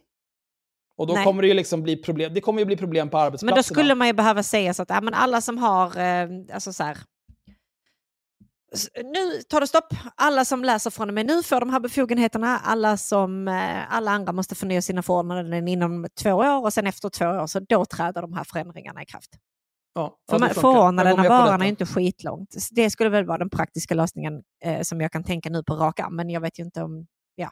Jag accepterar detta. Fan, poliser har en utbildning på två och ett halvt år. Det är bara... En polis är bara värd hälften så mycket som en civilingenjör. Ja, det är också sjukt. Ja, och sen i U S A har de... Två veckor. Två veckor. U S A, ja, U S A är det får, ju precis. Där får de handgranater, automatvapen. Här bara kör grabbar. Ja. Men, men det är ju också, det är ju lite grann, eh, vill man se hur man inte vill ha det, då är U S A ett bra land att titta på. För där har de ju, staterna får ju bestämma själva. Det kanske till och med på ännu eh, lägre nivå de bestämmer hur de vill ha det, per county eller något sånt där dumt. Men jag tror att det är per stat att de bestämmer hur lång utbildningen för poliser ska vara. Och den är ju liksom inte längre än tre månader, tror jag, någonstans. Eller tre till sex månader kanske. Men där är det ju liksom, folk vet ju inte vad de håller på med där. Det är ju därför de skjuter varandra hela jävla tiden. Även poliserna. Eh, ja. Och det är inte bra. Jag vet inte. Alltså, de är skjutglada där borta. Ja, alltså det, men det är liksom en, en väldigt basic grej när det kommer till exakt allt i livet, känner jag är så här. Eh, varför låter du den här personen som inte har en aning om vad de håller på med ha behörighet att göra alla de här sakerna? Om liksom där jag har jobbat som systemadministratör, då har inte jag sagt till typ så här, ja ah, nu har vi några praktikanter här som eh, går i gymnasiet som ska vara här i en vecka. Här har du ett domänadminkonto. Gå och knulla sönder exakt allting så ser vi vad som händer. Absolut inte, du får ett konto som du inte kan göra ett skit med. Om du ska göra några som helst ändringar, då kommer du till mig och berättar vad du vill göra, så säger jag ja eller nej, och sen gör jag det och visar hur man gör. Man låter liksom inte lallare sköta vad som helst. Och därför så ger man inte en massa extra befogenheter till folk med åtta timmars utbildning. Fuck off! Mm. Jag tycker ordningsvaktsutbildningen, den borde bli en yrkesutbildning som är minst ett halvår. Ja, det kan säkert vara bra. Jag orkar inte argumentera mer med det. Vill du höra någonting? Vill ni ge upp nu, eller vill ni höra en dum konversation jag haft med vår favorit Magnifik? Jag kan lyssna Nej. på en dum konversation. En dum konversation, sen kan vi ge upp. Aha. Det är från tjugoandra mars. Jag har då pratat med Magnus Norman, känd från Twitter. Visste ni att hans barn skäms över honom? Ja, precis. Jag har hört det sägas. Det är så jävla sjukt. Jag hade, jag hade faktiskt en förhandling med ett företag som eh, ville eh, ville löneförhandla före avtalen var klart och eh, gav mig eh, och ville ge sina anställda fem procent i löneökning. Och från och med då mars månad ville de ge dem det. Eh, och det är mer än vad centrala avta- av, avtalen gav. Och ja. eh, det är toppen. Eh, och jag hade liksom inga argument däremot, utan det blev ju mest formalia, utan vi såg till att liksom, även om det hade blivit några andra konstiga tillägg och sånt, så skulle det innefattas. Och ja, jada jada.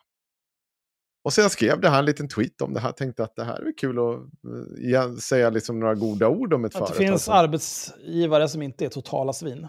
Nej, så är det. Då kom The Mange-effekt. Kan en hel del om en hel del. Kan en hel del om en hel. Han sa så här. Kollektivavtal har alltid sabbat för mig. Vet ni vad jag svarar? Nej, det har det inte. Prove it. Nej, nej, jag bara skrev nej, det har det inte. Vet ni vad han svarar? Vad vet du om det? Det har sabbat massor. Ja, okej. Okay. Det här är ju, det här är ju också en så här typisk så här yttrandefrihetsmentalitet. Det här är viktigt för mig. Alla ska bry sig. Alla ska, jag tänker inte förklara vad jag menar, det spelar ingen roll, men jag måste få säga det här. Det är viktigt för mig. Helt men jag, jag, tog, för jag vill ge Magnus the benefit of a doubt. Mm, visst. Mm. Så jag förklarar då. Kan du inte berätta? Kan du inte berätta? Jag är supernyfiken på den här saken som jag vet att jag absolut inte alls kommer bli trött på att höra, men okej. Okay. Så jag frågar han så här, förklara då. Så han så här. Delvis så fick jag inte jobba så mycket som jag kunde. Jag hade ett jobb där jag fick kvaltid, kvalitetstid, kval, ja, det är någon typ av, jag tror att det här är någon kommunal, kvalificerad tid för jour. Eftersom jag alltid var standby. Övertid och kvaltid kunde rasa iväg och det var meningen att jag och en till skulle dela på den jouren, men han ville inte. Det betyder alltså att jag hade alldeles för mycket timmar på pappret, vilket faktiskt sa nej till. Okej, okay, men, Os- men vänta, kan vi pausa ja. lite här? Ja. Han ville inte. Nej, den andra killen, nej. Nej, okej, okay, men så här, om den andra killen inte vill, nej. Varför säger inte du också då bara så här, vet du vad? Jag kan ta hälften av det här, eller en tredjedel, så kan du hitta en eller två andra som kan dela det här med mig. Men jag vill inte ta det här ensam. Nej, men det är inte det, han, han ville nog ha allt det här. Jag, jag får intryck av det. Och då svar, men han fortsätter. Osäker dock om det faller under kollektivavtalet. Men eftersom företag jag jobbar för hade kollektivavtal och jag inte ens var med i facket, så var det väl på grund av det. Eftersom det är det enda jag har skrivit på. Men eh, då svarade jag. Alltså, han är så egocentrerad också. Så här, okej, du berättar liksom så här, två, tre detaljer ur mm. vad som är, verkar vara ett någorlunda komplicerat skeende. Mm. Och av det så ska man bara acceptera så här, nej men du har blivit fiskad av facket. Okej. Okay. Nej, nej, du har blivit fiskad av kollektivavtal. kollektivavtal. Men så här, det är också så här, jag, skulle, jag gissar bara här nu. Men ja. om det är så här att, eh, om det är jour, ja. han jobbar ju med data. Eh, jag gissar ja. att han jobbade med data då också. Om det är jour, då är det oftast jour eh, varje dag. Kanske dygnet runt. Ja. Jag gissar att det som sätter käppar i hjulen här då, det är att eh, man får troligtvis inte enligt något kollektivavtal dels jobba heltid och sen också ha jour all övrig tid. Så att du egentligen Nej. aldrig har någon sammanhängande dygnsvila eller något sånt. Det är inte så mycket kollektivavtal som, som jag sa. Eller som här. arbetsrätt eller någonting. Ja. Arbetstidslagen som ligger till grund här. Så för, sannolikt är det arbetstidslagen som ligger till grund här. Så försök igen, skrev jag. Ja. För att jag kunde inte se, jag kan tänka mig att det finns lite extra inskränkningar i något kollektivavtal, att det finns någon regel för att så här, ja men någon timme, vi ska ha en, de här reglerna för att om du ska jobba så här mycket övertid. Men i grund och botten så är det ju arbetstidslagstiftning som ligger till grund för hur du får jobba, hur många timmar du får jobba i övertid mm. och så vidare. Ja, och har du då flera tusen timmar övertid för att det är det du får in, då kommer någon ting i kedjan säga ifrån. Det är ju, det är ju uppenbart slut, att de behöver anställa fler personer. Ja, till slut finns det ju en lagstiftning som säger, kan gå in och säga så här, men vänta nu, vad är det som händer här? Ni har ju på tok för mig, det här kan bli problem med Arbetsmiljöverket och det behöver inte vara nödvändigtvis facket som går in och säger ifrån. Nej, det är ju beroende på vad man jobbar liksom, personal som aldrig är ledig. Mm. Det är ju, ökar ju risken för att olyckor ska ske. Mm. Om man säger. Men jag svarar, sannolikt är arbetstidslagen som ligger till grund här, så försök igen. Det är alltså inte kollektivavtalet. Då svarar han så här. Då gillar jag inte fack i allmänhet, men jag har alltid haft bättre villkor på arbetsplatser som inte har kollektivavtal. Facken var viktigare förr. Men idag är det bara mest käbbel om fackens hjärtebarn, L A S, som har kunnat vara bra för arbetstagarna för ganska tandlös numera och är ganska uddlös. Okej. Då svarar jag. Vilka villkor har varit bättre på företag utan avtal och hur har du gjort den jämförelsen? Rimlig fråga här, eller hur? Ja, han har ju, ja, inga konstigheter. Nej. Oh, Mange svarar igen. Jag jobbar på ett företag som hade sex veckor plus två dagars semester varje år. fem tusen kronor i friskvårdsbidrag och ett gäng andra förmåner. Det kanske inte heller faller under kollektivavtalet. Men vis, visar på att vissa arbetsgivare som inte vill begränsas av fackliga dumheter ger mer. Okej, det är jag. Men om man får mer... Här, jag vill inte låta eh, kollektivavtalet begränsa mig. Nej. Så jag ger mina anställda mer än vad kollektivavtalet säger. Ja. Eh, ja. Alltså kollektivavtalet är väl ett golv och inte ett tak. Nu sitter jag och gör tummen upp. Där, vad smart du var, Axel. Vad smart ja. du är. Det... Ja, men jag... det här är ju en sån här... När man hör den här argumentationen. Jag har ju pratat om det här förut. Alltså, ja. När man så här... Fan, är det jag som är utvecklingsstörd? För det här är så jävla dumt. Jag svarade honom. ett. Finns ingen kollektivavtal som begränsar några av dessa förmåner. Tvärtom ger de ett golv som företaget inte kan gå under. Mm. Mm. två. Vilka övriga jämförelser gjorde du mot företagets villkor och det övriga förmånen som står angivna i kollektivavtalet? För, för här är det ju väldigt lätt att säga så här. Jag fick sex veckors semester. Eller jag förstår inte hur han skriver det här, men jag får det fatta det som sex veckor plus två dagars semester. Ja, det är bra. Ja, visst, det är toppen. Och, och det kan vara jättebra, men, men vad är det för övriga? Hur ser... Hur ser övertiden ut? Hur ser andra förmåner som kommer med kollektivavtal? Vad händer eh, till exempel om någon dör i din familj? Hur ser liksom, det ut för dig om du ska gå på dens eh, begravning? Alltså det finns så mycket olika små grejer som ligger i ett kollektivavtal som man måste räkna in hela världen. Om man då ska göra en bedömning om det är bättre än eh, utan ett kollektivavtal, då måste man ta in alla de här sakerna. Inte bara ta liksom att, ja men jag fick sex veckors semester. Det kan vara jättebra, du kan säkert vara nöjd med det. Men det är ju ingenting som begränsar den här arbetsgivaren om den hade ett kollektivavtal heller. Du får ju jättegärna ge sex veckors semester. Mm. Men, jag, jag tror ju också... inte att det här är sant heller. Det ska du göra jävligt klart för dig. Utan jag bara spelar med här för att jag tycker jo, att det var kul. Men det här är liksom jag kan här... dra det. Jag skulle vilja säga så här, vi har ju eh... alltså någonting vi ofta pratar om gällande mm. sillen är ju att han är liksom Sveriges enda arbetslösa programmerare. Mm.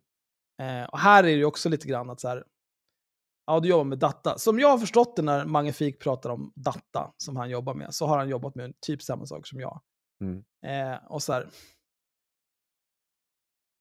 om du inte är oduglig, då är liksom så här, vad, vad, som, vad som står i kollektivavtalet, det spelar liksom ingen roll. Mm. Eh, så var det bra med det. Ja. Det är liksom så här, det, det är liksom inte det är inte McDonald's. Nej. Det är liksom så här, du kan ta vem som helst från gatan som har fungerande armar, ben och ögon och, och, och sen spendera tre dagar med att lära upp dem, så kan de göra jobbet lika bra som någon som har jobbat där i två år. Men Mange kommer hem med en förklaring. Ja. Det är klart att han gör det. Du kommer aldrig förstå det där. Nej. Men att tvinga på någon någonting ger inte arbetsgivare lust att gå över minsta tänkbara. Detsamma gäller en arbetstagare. De, present- de presterar inte heller när de, uppnått, när, de, när de nått upp till kraven. Minsta tänkbara. Och här tänker jag. jag, men, jag svar- nej, men får jag bara... För, ja. Alltså, eh, om det vore så att arbetsgivare jättegärna ville ge sina anställda mer betalt och fler förmåner än vad som finns i kollektivavtalen. Mm. Då skulle vi inte behöva några kollektivavtal. Nej. Det är liksom hela... är, är det så? För jag det är lite hönan och ägget ut, där. Ja, om man tittar ut i världen. Ja. Är det verkligen så att arbetsgivare som inte haft en motpart som har sagt att hörru, jag skulle vilja ha lite bättre villkor, lite mer lön och så här. Ja, det de har gå bara väldigt kasta fort. Bättre villkor och mer ja. Lön än folk. Är det jag kommer ihåg jag se- för några år sedan. När ni blickar det, ut i världen. Och ser, för några år sedan, i, då läste jag artiklar, jag tror vi pratade om det i podden ja. också. Det finns ett företag i Kina som heter Foxconn. Mm-hmm. Som producerar i princip, då i alla fall, alla iPhones och nästan alla Androids också. Mm. De hade lite av ett problem eh, med att det var inte jättebra arbetsförhållanden. De hade Nej. liksom jättestora fabriker där folk jobbade tolv timmars skift och sen så gick de iväg och typ fick sova och sen var det omedelbart upp och jobba igen. Och sov de i baracker, de var tjugo pers mm. sådär. De fick nämligen sätta upp nät mellan byggnaderna för att det var så många arbetare där som tog livet av sig genom att hoppa från fabrikstaket. Mm. Eh, men hade de då inte haft kollektivavtal? Axel, ja, precis. Hade, för det är då hade man behövt dem där. Någonting där. De är kända för i kommunistkina. Det är kollektivavtalen. Ja. Eh, och, och då, jag svarar bara Mange med en dump här. För, ja, så här också så här, jag satt i F N. Jag, hörrni, jag satt literally i F N-byggnaden när arbetsgivarna gick fram med kravet att nej, hörrni, vi tycker inte det här med strejkrätten ska ingå. Alltså snälla Mange. jag, jag förstår ju din poäng här. Att det säkert kan finnas någon tjurig arbetsgivare. Nej, nu, nu har jag blivit tvingad till att ha de här äh, grejen. Tänk att det är en krona mer. Absolut. Men det är ju du blev ju tvingad kron- dit. Ja, du blev ju tvingad dit. Och det är inte en krona mer än på, liksom, på vissa grejer. Sen, du hade, det, det du är sur över det är att det här avtalet har kostat dig mer än att ge Mange fem dagar extra semestrar. Mm. Det är kul för Mange att ha fem dagar extra semester, men han har inte räknat in resten av värdet. Och sen är det ju så här också. Det här med att påstå att det inte är så det funkar. Jag kan bara säga så här. Mange har delvis rätt i att på vissa avtalsområden så får folk inte mer än vad avtalen säger. Sen har vi till exempel de som jobbar som, som jag har hand om, som jobbar inom branschen av att ta hand om byggnader, alltså fastighetsskötare och sånt. De ligger sällan till aldrig på miniminivå i avtalet, utan de har alltid mer. Och vet ni varför det är så? Gissningsvis för att eh, efterfrågan på den typen av personal överstiger tillgången. Så är det. Märkligt. Märkligt. Det är typ som att det finns väldigt få arbetslösa programmerare. Ja. Som att man väldigt sällan ligger lägsta lön i kollektivavtal ja, som man jobbat med data. Och men att, jag menar visst. Och att när vi gör den typen av eh, avtal så är inte just det lägsta rörerna som är grejen. Det är inte det vi har problem. Där satsar vi på andra saker. Det är därför det hela tiden är viktigt att väga in hela avtalet. Mm. Men vi, jag, jag svarade bara med en dump om, och där hade jag skärmdumpat mig själv att eh, kan bara konstatera att jag hade rätt från början. Och så dumpade när jag skri, han skrev kollektivavtal har sabbat för mig. Och då skrev jag, nej det har det inte. Mm. Och då svarade han mig. Oh. För det här tar inte slut, det ska du ha klart. Nej, men han här kan är aldrig som, ge sig. Han kan inte det, han kan inte ge sig. Han ska ha rätt. Och det är det som, det man vet att nu är fisken på kroken. Nu vet man, nu kommer han bara köra rakt ner av grunden. Ja, jag får väl ändra med det. Kollektivavtal till facket då. Hopp! Så ja, då ska jag ställa frågan lite modifierat. Hur har facket förstört för dig? Det har ju jag redan berättat. Nu framstår du som väldigt korkad igen. Ja, det är toppen. Ja, och då svarar jag... Det enda exemplet du givit tydligt kopplat till facket var att någon stoppade dig från att jobba för mycket övertid. Men det är sannolikt, sannolikt arbetstidslagen som ligger till grund där. Så jag frågar dig igen. Hur har facket satt käppar i hjulet för dig? Nej, nu yrar du i nattmössan. Jag har också lyft fram att det företag jag jobbar på som inte haft kollektivavtal har förmåner och lönesättningar långt över bare minimum, vilket de flesta företag med kollektivavtal håller, eh, vilket de flesta företag med kollektivavtal håller sig till. Jo, men du har ju inte kunnat redovisa någon övrig avtalsjämförelse än att friskvårdsbidrag och, och en mer semester. Något flera har i kollektivavtal på samma nivå du beskriver. Det finns heller inget fack som sätter stopp på löner vid minimikrav i avtal. Så min fråga kvarstår. Vad tror ni jag svarar? Ja, jag vet faktiskt inte. Alltså. Du är så dum ut igen. Ja, du, du har fel om någonting. Jag har samtal på Twitter. Samtal lämpas inte med någon som du. Det jag tar upp är min empiriska, eller mina empiriska upplevelser. Du har sällan studier eller forskningsresultat i dina lösa antaganden, men kräver det av andra och förstår inte ens när du får svar på, på dina frågor, eftersom du inte är kapabel att ta till dig någonting som är extre- externt och utanför din egen begreppsvärld. Det är därför du inte utvecklas. Hur skulle vi kunna gissa det? Ja. Nej, men, det... men har, har du hört talas om empiriska upplevelser? Ja, jo, jo, absolut. Anekdoter kallas det. Ja, det, det, det skulle man kunna kalla det. Ja. Då svarade jag, för det här blir ju lite för dumt. Empiriska upplevelser, alltså. Han är ju en tönt. Alltså. Ha, ha, ha, ha, ha, ha. Empiriska upplevelser. Snälla Magnus, du kan ju inte på fullast allvar skriva något sådant. Bara för att sen nästa andetag gnälla på den andras brist på forskning och studier. Du måste ju själv förstå hur det ser ut. Jag vill nog mena att det finns en hel del forskning och studier på att vi i Norden, Sverige i synnerhet, lyckas ganska bra med att hålla villkoren uppe för den arbetsförda befolkningen. Åtminstone mer forskning än vad dina empiriska upplevelser gör gällande. Då svarar han, du vet inte ens vad empiri betyder. Herregud Henrik, hur kan någon vara så okunnig, obildad och odräglig som du? Villkoren är uppe för den arbetsförda befolkningen. Genom låtsasjobb och krav om minsta möjliga ansträngning håller ni den arbetsförda befolkningen snäppet över överlevnad. Svarar jag. Facket... Ja, men det kan inte, det tar inte, facket, ordnar, eh, facket ordnar inga jobb och de sätter heller inga krav på ansträngning. Det gör arbetsgivaren. Faktum är att det står väldigt lite i avtalet om just ansträngning. Det styrs av yrket och arbetsgivaren. Medelinkomsttagaren i Sverige lever långt över nivån överlevnad. Då svarar han. Ja, jag hade inte förväntat mig att du skulle förstå. Kollektivavtalet är inte lika med medelinkomsttagare. Nej, såklart inte. Men täckningsgraden är nittio procent i Sverige, så har det har en ganska stor inverkan på vad medelinkomsttagaren får i lön. Och jag argumenterar inte för uh, att dessa var lika med, utan att vår modell haft påverkan på medlönen mer än en gång. Jag ger mig. Men, mer, uh, men än en gång, jag ger mig. Du vann. Och det har jag också svarat en annan tråd.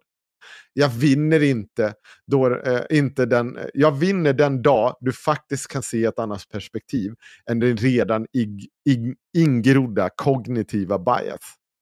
Okej, okay, bra. Stor Tack ord. För snacket. Du vann. Jag ger mig. Ja, eh, vad bra. Han är ja.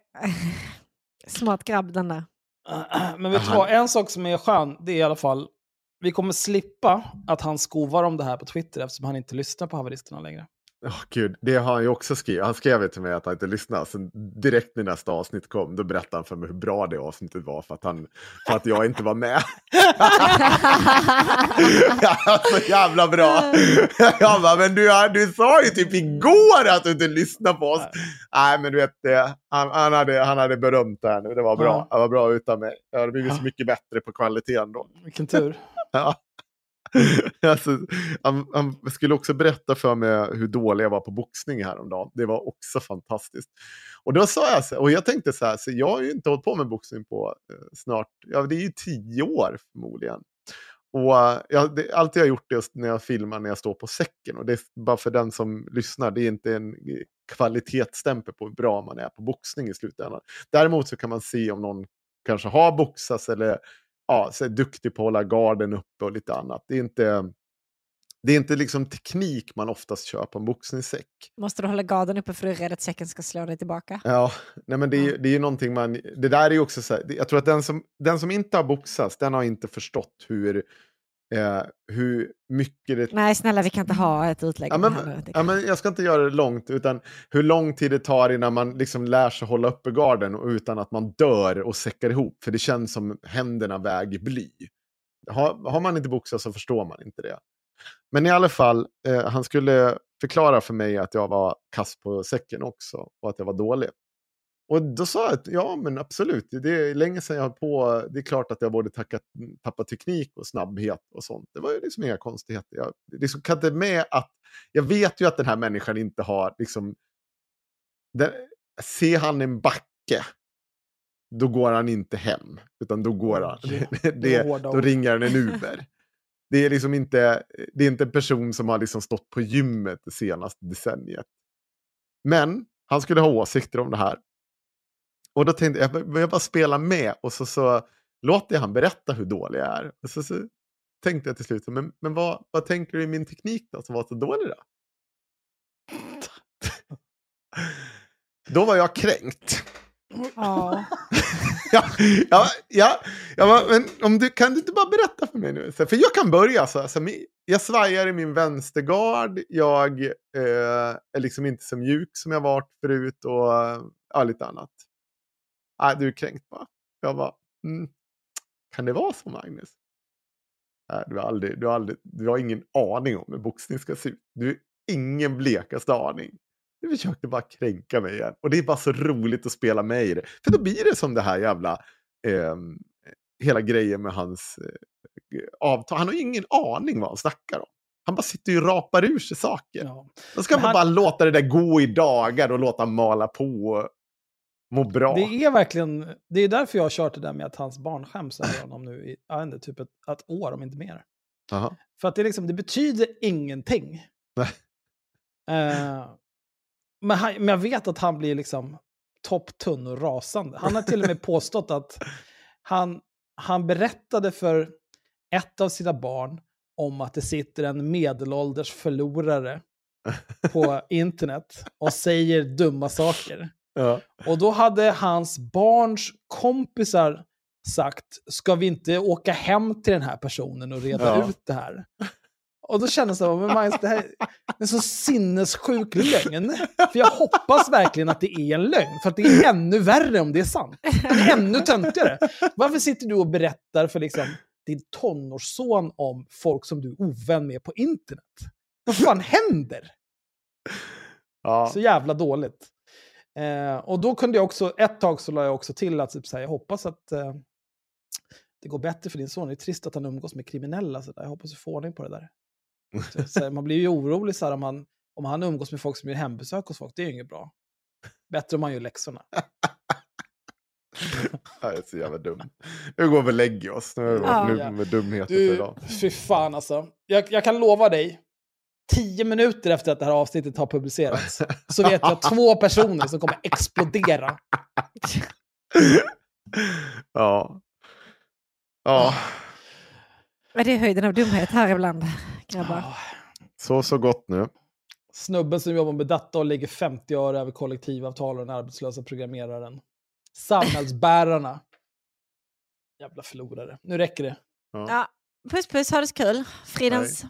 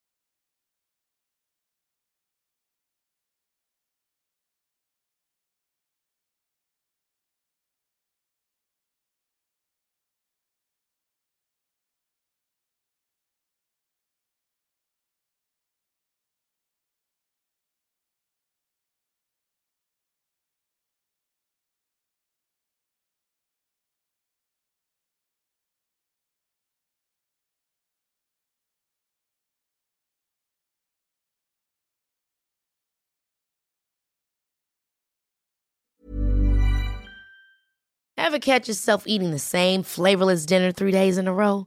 Dreaming of something better? Well, HelloFresh is your guilt-free dream come true, baby. It's me, Keke Palmer. Let's wake up those taste buds with hot, juicy pecan-crusted chicken or garlic butter shrimp scampi. Mm. Hello Fresh.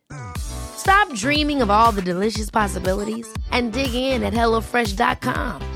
Let's get this dinner party started. Planning for your next trip? Elevate your travel style with Quince. Quince has all the jet-setting essentials you'll want for your next getaway, like European linen, premium luggage options, buttery soft Italian leather bags, and so much more. And it's all priced at fifty to eighty percent less than similar brands. Plus, Quince only works with factories that use safe and ethical manufacturing practices. Pack your bags with high-quality essentials you'll be wearing for vacations to come with Quince. Go to quince dot com slash pack for free shipping and three sixty-five day returns. Imagine the softest sheets you've ever felt. Now imagine them getting even softer over time. That's what you'll feel with Boll and Branch's organic cotton sheets. In a recent customer survey, ninety-six percent replied that Boll and Branch sheets get softer with every wash. Start getting your best night's sleep in these sheets that get softer and softer for years to come. Try their sheets with a thirty night guarantee. Plus, get fifteen percent off your first order at boll and branch dot com. Code BUTTERY. Exclusions apply. See site for details.